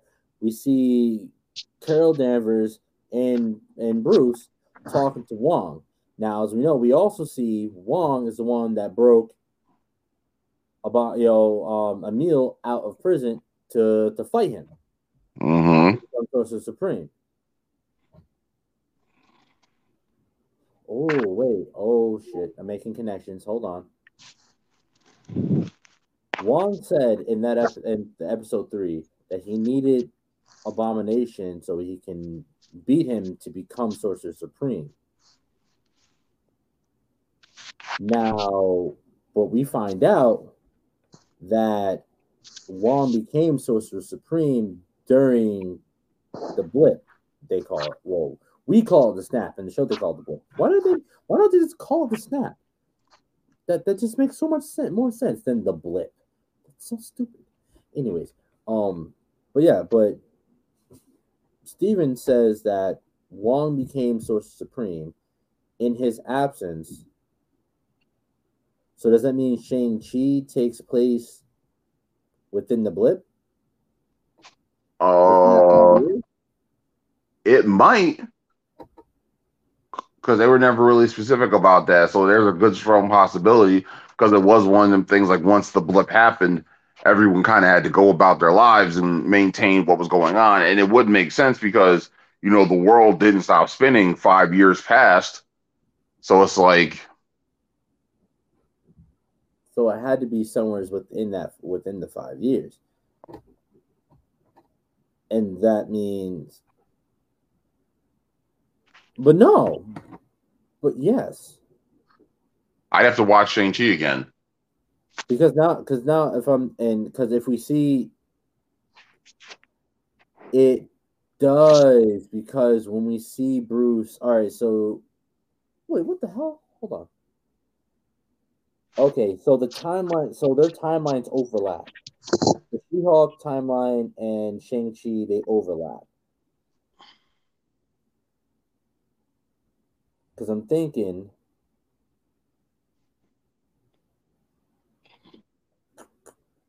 I'm just trying to think that because when we see Bruce, he's in human form. His arm is still in the sling, and he has the um the gamma drainer on him. But Right. the gamma drainer gets broken in the accident. So this is definitely okay. Got it. So Essentially takes place sometime right after um right after Shang-Chi.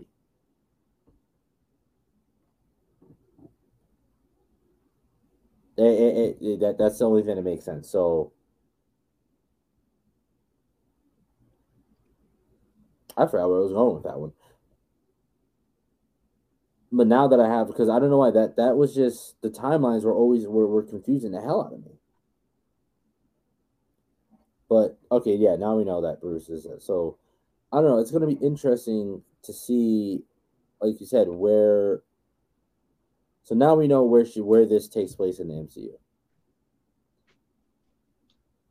But they never said how long. So because you know in the first episode they had the whole montage scene.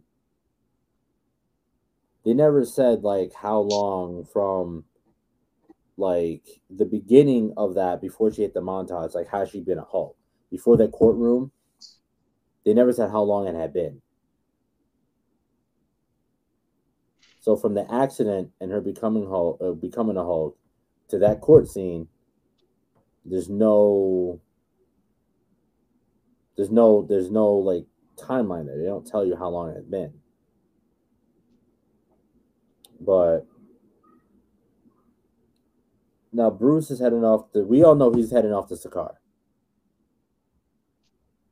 Bruce is heading off to Sakaar, which is probably going to start up the the Planet Hulk or World War Hulk, because many of you don't know, the Planet Hulk storyline leads into the World War Hulk storyline, and that World War Hulk storyline is crazy. It's nuts. Right. It's crazy. Maybe maybe we'll get a Hulk back to actually smash his shit, opposed to him serving tacos, little bitch. Hey, listen, he was probably eating tacos, man. Whatever. I'm just saying, you know, Hulk smash, Hulk eat too. Hey, man. Whatever. Anywho, so Professor Hulk, such a bitch. eat. Listen, it's hard to believe that people are missing Edward Norton's Hulk. Let's just point that out real quick. oh, oh, let's uh, let's definitely let's uh, definitely give a slow clap to She-Hulk for actually for pointing that out. He's like, yeah, it was that was years ago, you know, and, and you know, I'm a just I'm a completely different person now, literally. That shit was hilarious. I'm not gonna lie, I I cracked all the way up with that. You know, it was long. It was a long time ago. I'm a completely different person now, literally. That shit's hilarious. And then you can, I don't know if you call her face as well. Yeah, that's another Yeah. thing too that's got me scratching my head. I know it's a big thing in the She-Hulk comics, but her breaking the fourth wall is is so goofy to me. It is, and I like, but I do like the fact that she acknowledged and acknowledges that. I like the fact that she does acknowledge that. Mhm. Now, my thing is, is like, even at one point in at one point, she's like, I just I don't want you guys to think that this is like a special guest star every week kind of thing, and just remember remember that it's my show. But every week there's been a special guest star. Of course, we had, we had, Bruce, we had then Emil, then Mhm. Wong. Yeah, it's been a little ridiculous. Yeah, so now again, I there's I feel like there's so much potential with the show. I think they I think the show can go amazing and super awesome, super great. Mm. But it is falling short. It's falling short. Because it's like I want I want I want substance. You know what I mean? She's a lawyer. I need to see her doing lawyer things. Well, not even that, man. It's like she's sitting there talking about how she works so hard to get where she's at, and then how she, every place keeps denying her because she's a Hulk, and they feel like she's a risk or she's this or she's that. Then she gets hired at this law firm based off the fact that she's a Hulk, and then her boss walks by and she's in the she's in her office shaking her ass. So it's like, Yeah, it's like where are you really going with this? I feel like the show doesn't have direction. It doesn't it doesn't have direction. Like every episode, I feel like it's all over the place. There's so many different sets, uh, like the, it's setting so many different settings, you know, so many different characters coming in and out. Like episode three was supposed to be about her getting Emil out. episode three was about Megan Thee Stallion. Episode three is about Meg the Stallion. Both about it. And this and the don't get me wrong. Hey, listen, this made the Stallion. I ain't I ain't I ain't mad about it. I ain't mad about it. Just make it known that this episode that this is what's going on in the episode. Cause that's what I like to see. Even if this show was like one off, like kind of one off situations. Like, all right, today she's you know working Emil's case to get him to get him off, to get you know to get him out. And then next week, you know, the situation like with that that the guy had with the you know the the Asgardian you know fairy or whatnot, doing stuff like that. You know, her like doing odd cases like that each week would be very intriguing. I would like to see that, and then also then have the undertone of the super stuff underneath. But you Right. can't you can't go side you can't go side to side with it. You have to have one main storyline, and then hi- and then hide the true story underneath it. it. It can't be side and side. It has to be one above the other. They have to be layered on top of each other in order for them to work cohesively together it's kind of like by day by day this and by night this. By day she's a lord. By night, you know she's you know she's Hulk. She's hulking. You know what I mean? But now the fact that they have her hulking. But here's the thing. Here's the thing, though. She Her hulking out is almost like a gimmick. exact. Thank you, thank you. It really it feels like it's just a gimmick. You know, it feels like it's just there to make people happy.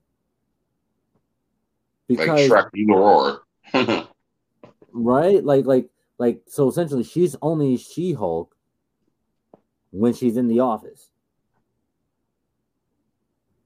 Okay, you're working. He said he said the condition of her job is that she has to be She Hulk.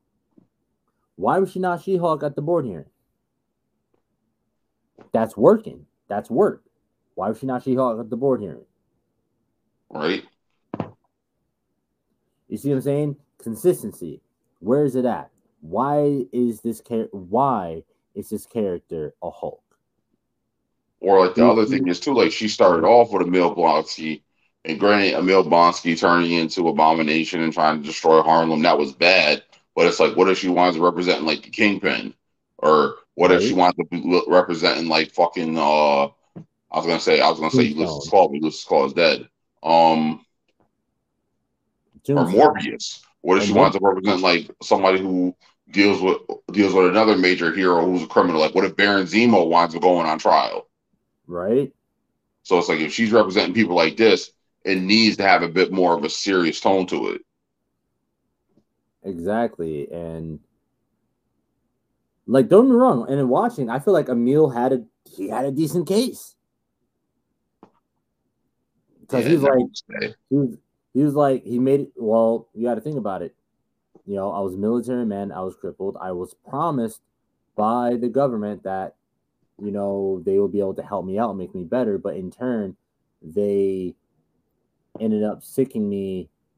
They were first off they pumped me up full of an illegal, untested drug, and then they you know, you know, forced me to do what, you know, what I did to hunt down the Hulk. And then she's like, "Well, what about the city after?" I went into I went into a full rage. These drug, you know, it's an untested drug. Well, it's tested, but not legal drug. What do you expect? I'm like, even I was sitting there like, you know, he has a point. He has a he has a very good point. They did promise him that he was doing the doing the right thing. They lied to him and told him that you know this is this is the good this is a good thing to do. Okay, you got that. But again, like you said, now what if they now what if she has to represent Kingpin? What if she has to represent Tombstone? You know, Osborn. Yeah, it's it's gonna it's gonna get hairy real quick.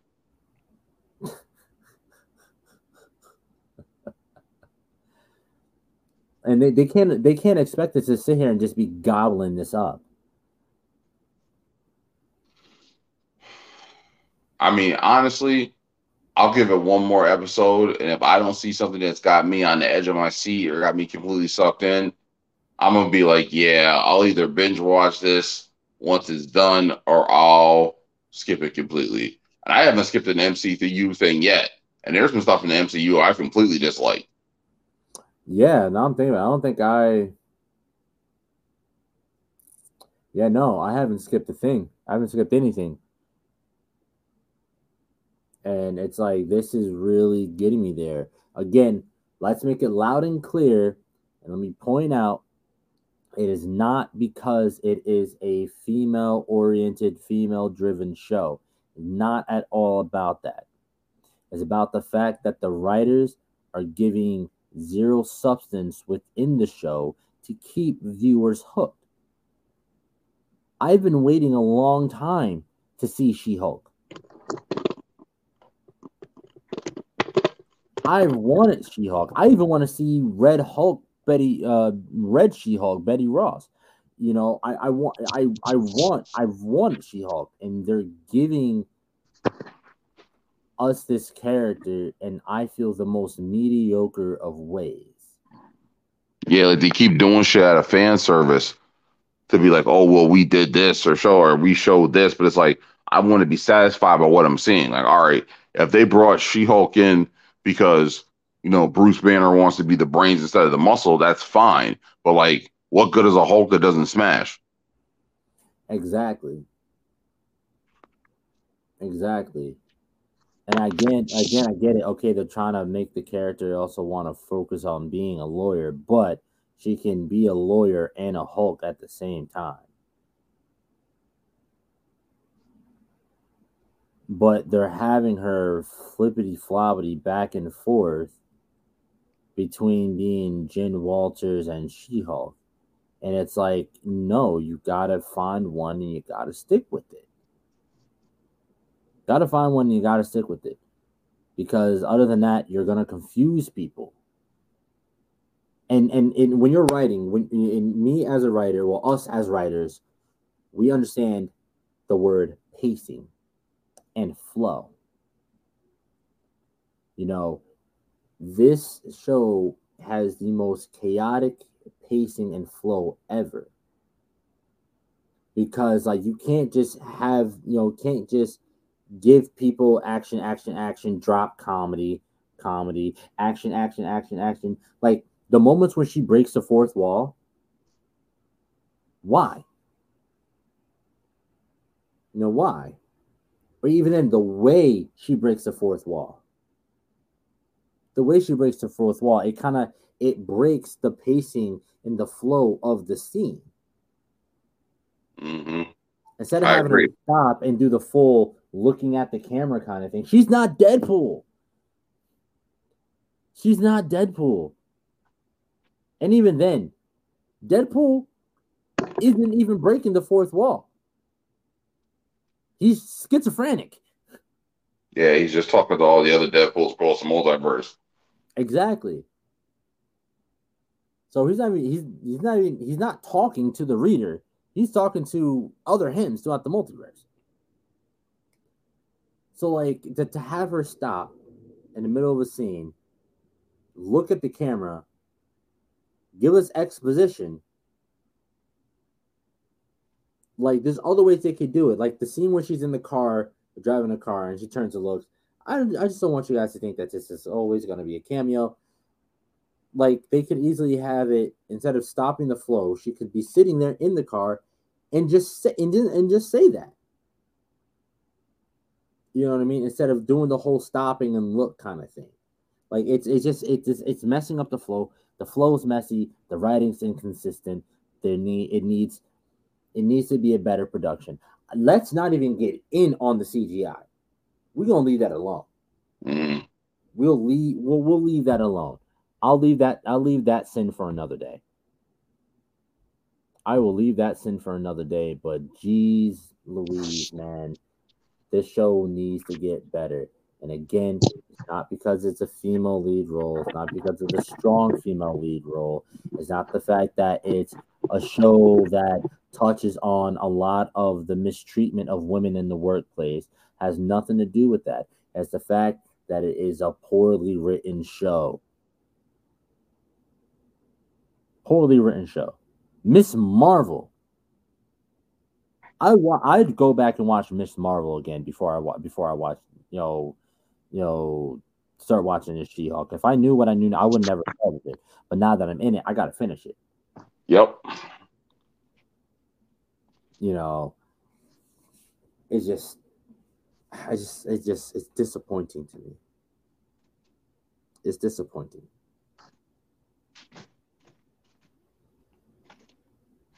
Because I definitely agree. what they could have did is it could have had it have her actually be stuck as a She-Hulk and be learning how to transform back and forth. Or be stuck as She-Hulk and not know that she can actually transform back and forth. That does happen in the comics. Yeah. And then eventually she's like, oh, wait, no, I can go back to being, you know, little Jen if I want and just be going back and forth. You know, after Well- the fact. Or once again, this is how we could tie into Fantastic Four because Ben Grimm does wind up leaving the Fantastic Four for a bit and she takes his spot. So Yeah. she could get approached by Reed Richards, like, yo, there's something I want to talk to you about. like, my boy here has this issue. He's been trying to change back and forth. Like, we can't turn it on and off. We see that you can do it. Yeah, let us do some testing and stuff and see if we can, you know, figure out how to how to help him out. I don't know. I feel like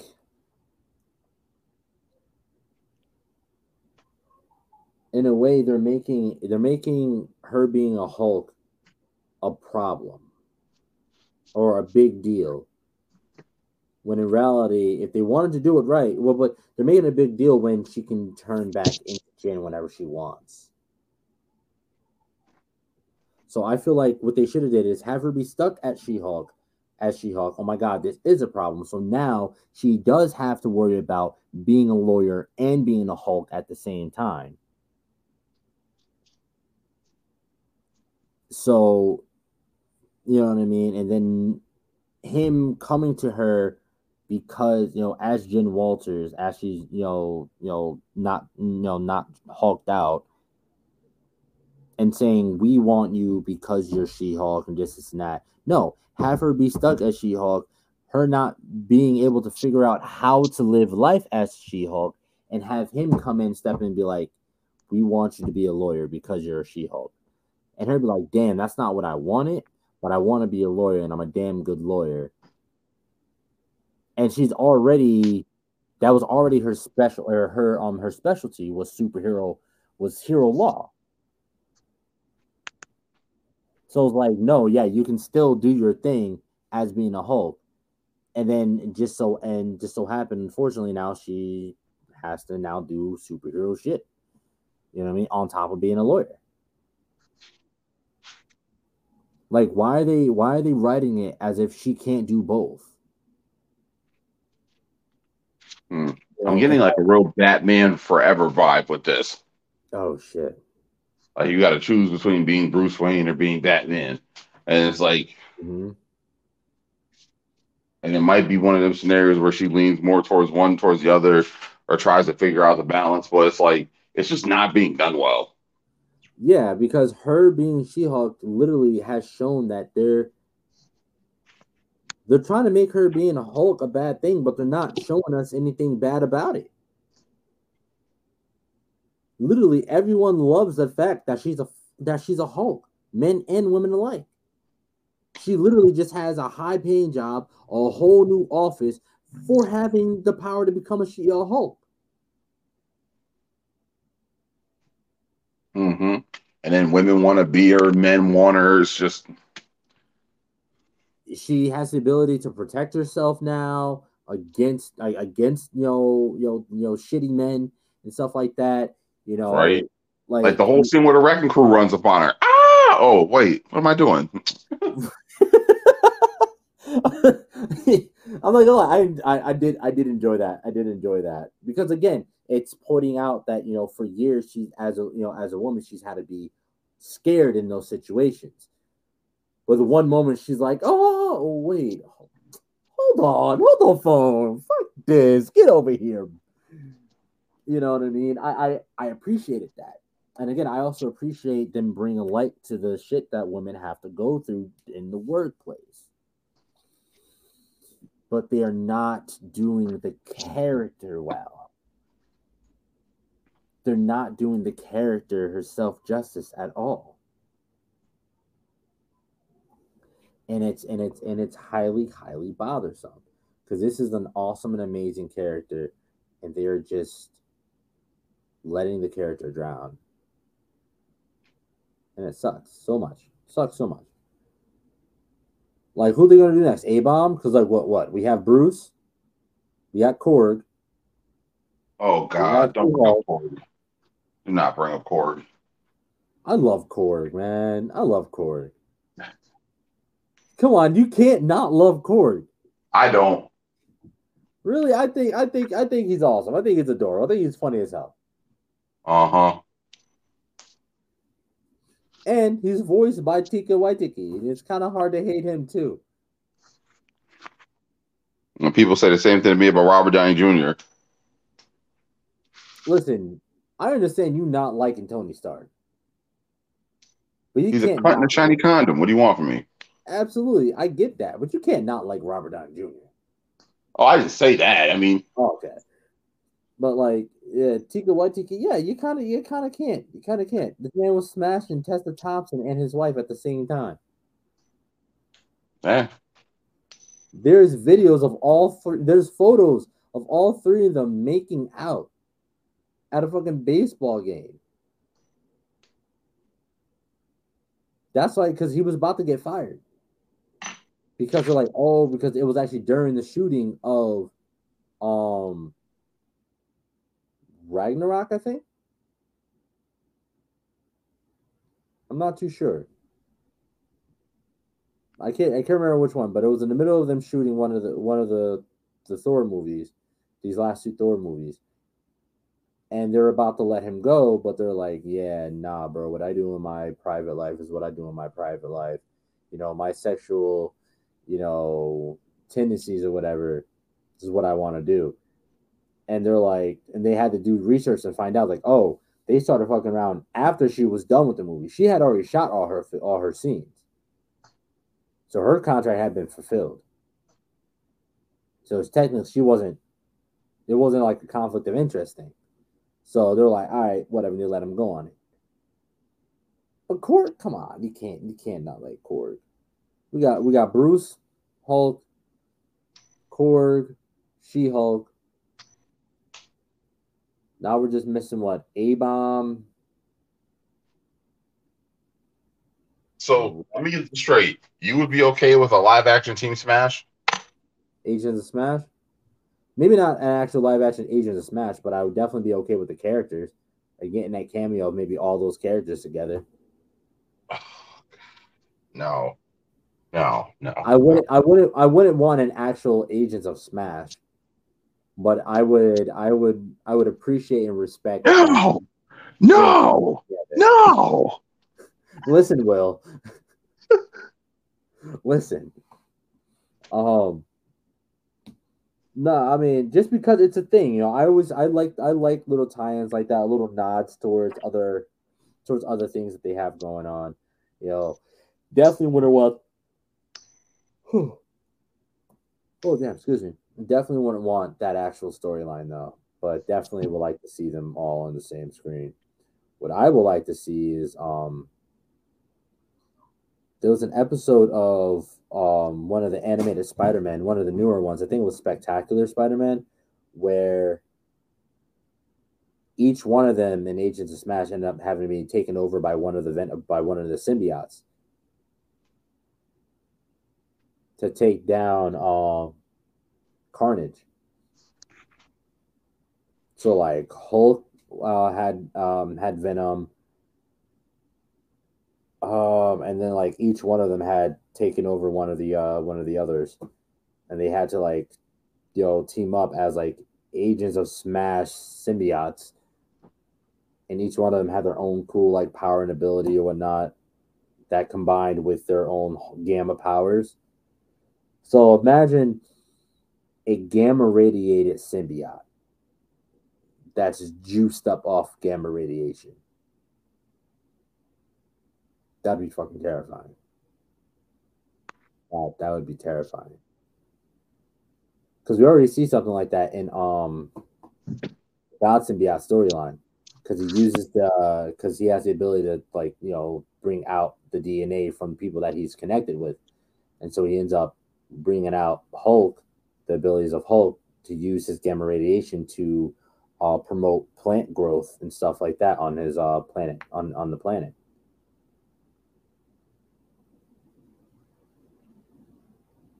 Mm. But yeah, back to She-Hulk. I just realized that took a whole tangent. That took a whole side, uh, little, little side skirt there. But yeah, I just I need more. I need more and more. That's what I need. yes, I need more and more. Like I feel like we got a little bit more in this episode of her actually doing lawyer work and actually getting the work. And even then, she didn't even get Emil off. Wong did. oh my god. It was really Wong. That she didn't get didn't she didn't get him off. Wong did. Yeah. Oh my god. Now that I think about my my you know word choice, I I see where that could you know be problematic.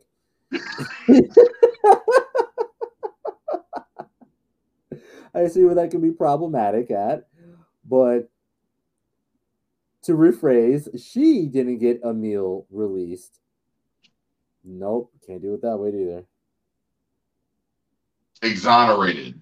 Exonerated, probation, probation, parole, parole.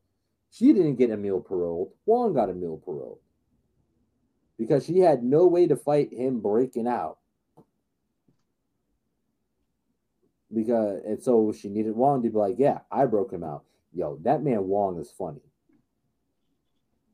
That man Wong is funny. The way they got his character is funny. They said, so Wong, you know you just admitted to a felony offense, right? Yeah, so I gotta go. My boy was out. He got, they're like, wait, what? He just he just got up out of there. That that I'm not gonna lie, that that that was funny. I like I said, I the comedy in this show, I I enjoy. I enjoy the comedy in this show because it resonates with me. hmm but I, I I want I want more action. I want more consistent action. You know what I'm saying? You know, and I feel I feel wrong for saying this, but it kind of feels like kind of feels like getting inconsistent head. Oh, good God. Wow. Um. Go ahead, Pete. like- Go ahead. You, go ahead elaborate. I want to see where this is gonna go. Go ahead. it's like you know you're getting a good gulp, gulp. You know, got a good got a good pace going, and then it stops. Gulp, gulp, stop. Gulp, gulp, gulp, gulp. Gulp, Go, go. It's like it's like you, you start you start feeling it and then it goes away. Start feeling it and it goes away. Start feeling it and it goes away. It's like it's inconsistent. Like if you- you're making me happy, then you're making me sad. You're making me happy, then you're making me sad. You know what I mean? Think about it this way: it's like getting the most amazing slurp of your life, being right at the end, right at right at the moment, and she stops, and you make a mess everywhere, all over yourself. Good God. I...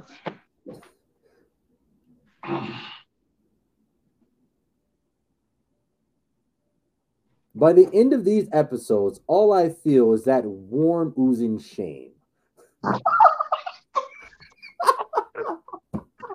Oh my God.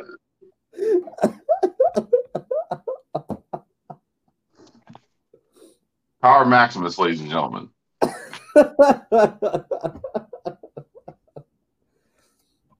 I, I I can't I can't help it. I yes, I admit I'm I'm a perv. I'm a perv. But like am, am I wrong though? It's not satisfying. I mean, I wouldn't have put it like that, but I I I hear what you're saying. Like it just it's it's not satisfying. The show's not satisfying. And there's no and at the end of the show, it feels like there's no gratification. It feels like the character has not progressed and hasn't gone anywhere. You know, I don't, I don't, I'm not, I don't see any kind of character growth. It's like for a show that only has thir- is only a 30 less than 30 minute episode with only nine episodes, you would think they would be working to grow the character more within the, those 30 minutes and nine episodes. Do, do you, you feel me on that one? Yeah, yeah. you know, you know, at least in Moon Knight, we see he he has six episodes, right? It was six. Yes. We get we see you know, uh, or even in here, this is a better example. You know, Falcon and Winter Soldier, we got six episodes of that. Look where he went from episode one to the last episode. There was so much character growth there, and honestly, a lot of that character growth happened within the last two to three episodes. But that was also like with the stuff he was doing and the politics involved, and even Karli uh, Karli Morgenthau, her little the little, little redhead who was causing all kinds of havoc. Yeah. Yeah, the flag smasher. Yeah. Even then, even she had some. Yeah, even even that character in herself had character growth. Every character in that show had some kind of character. growth. Even Zemo. Even Zemo had some character growth.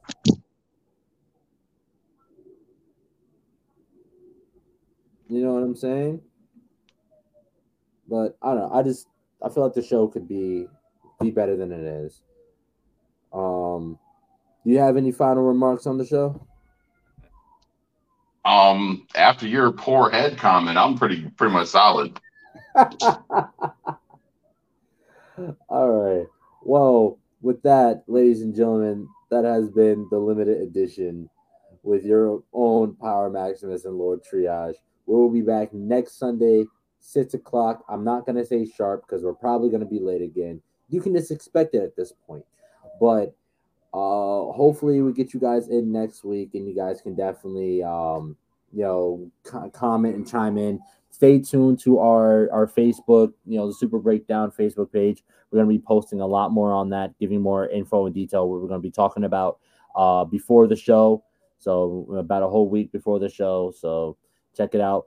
Uh also check out you know the podcast itself as well because we just released the blade episode that's up there as well so uh we'll catch you guys next time. Like comment subscribe and share. Peace. Peace.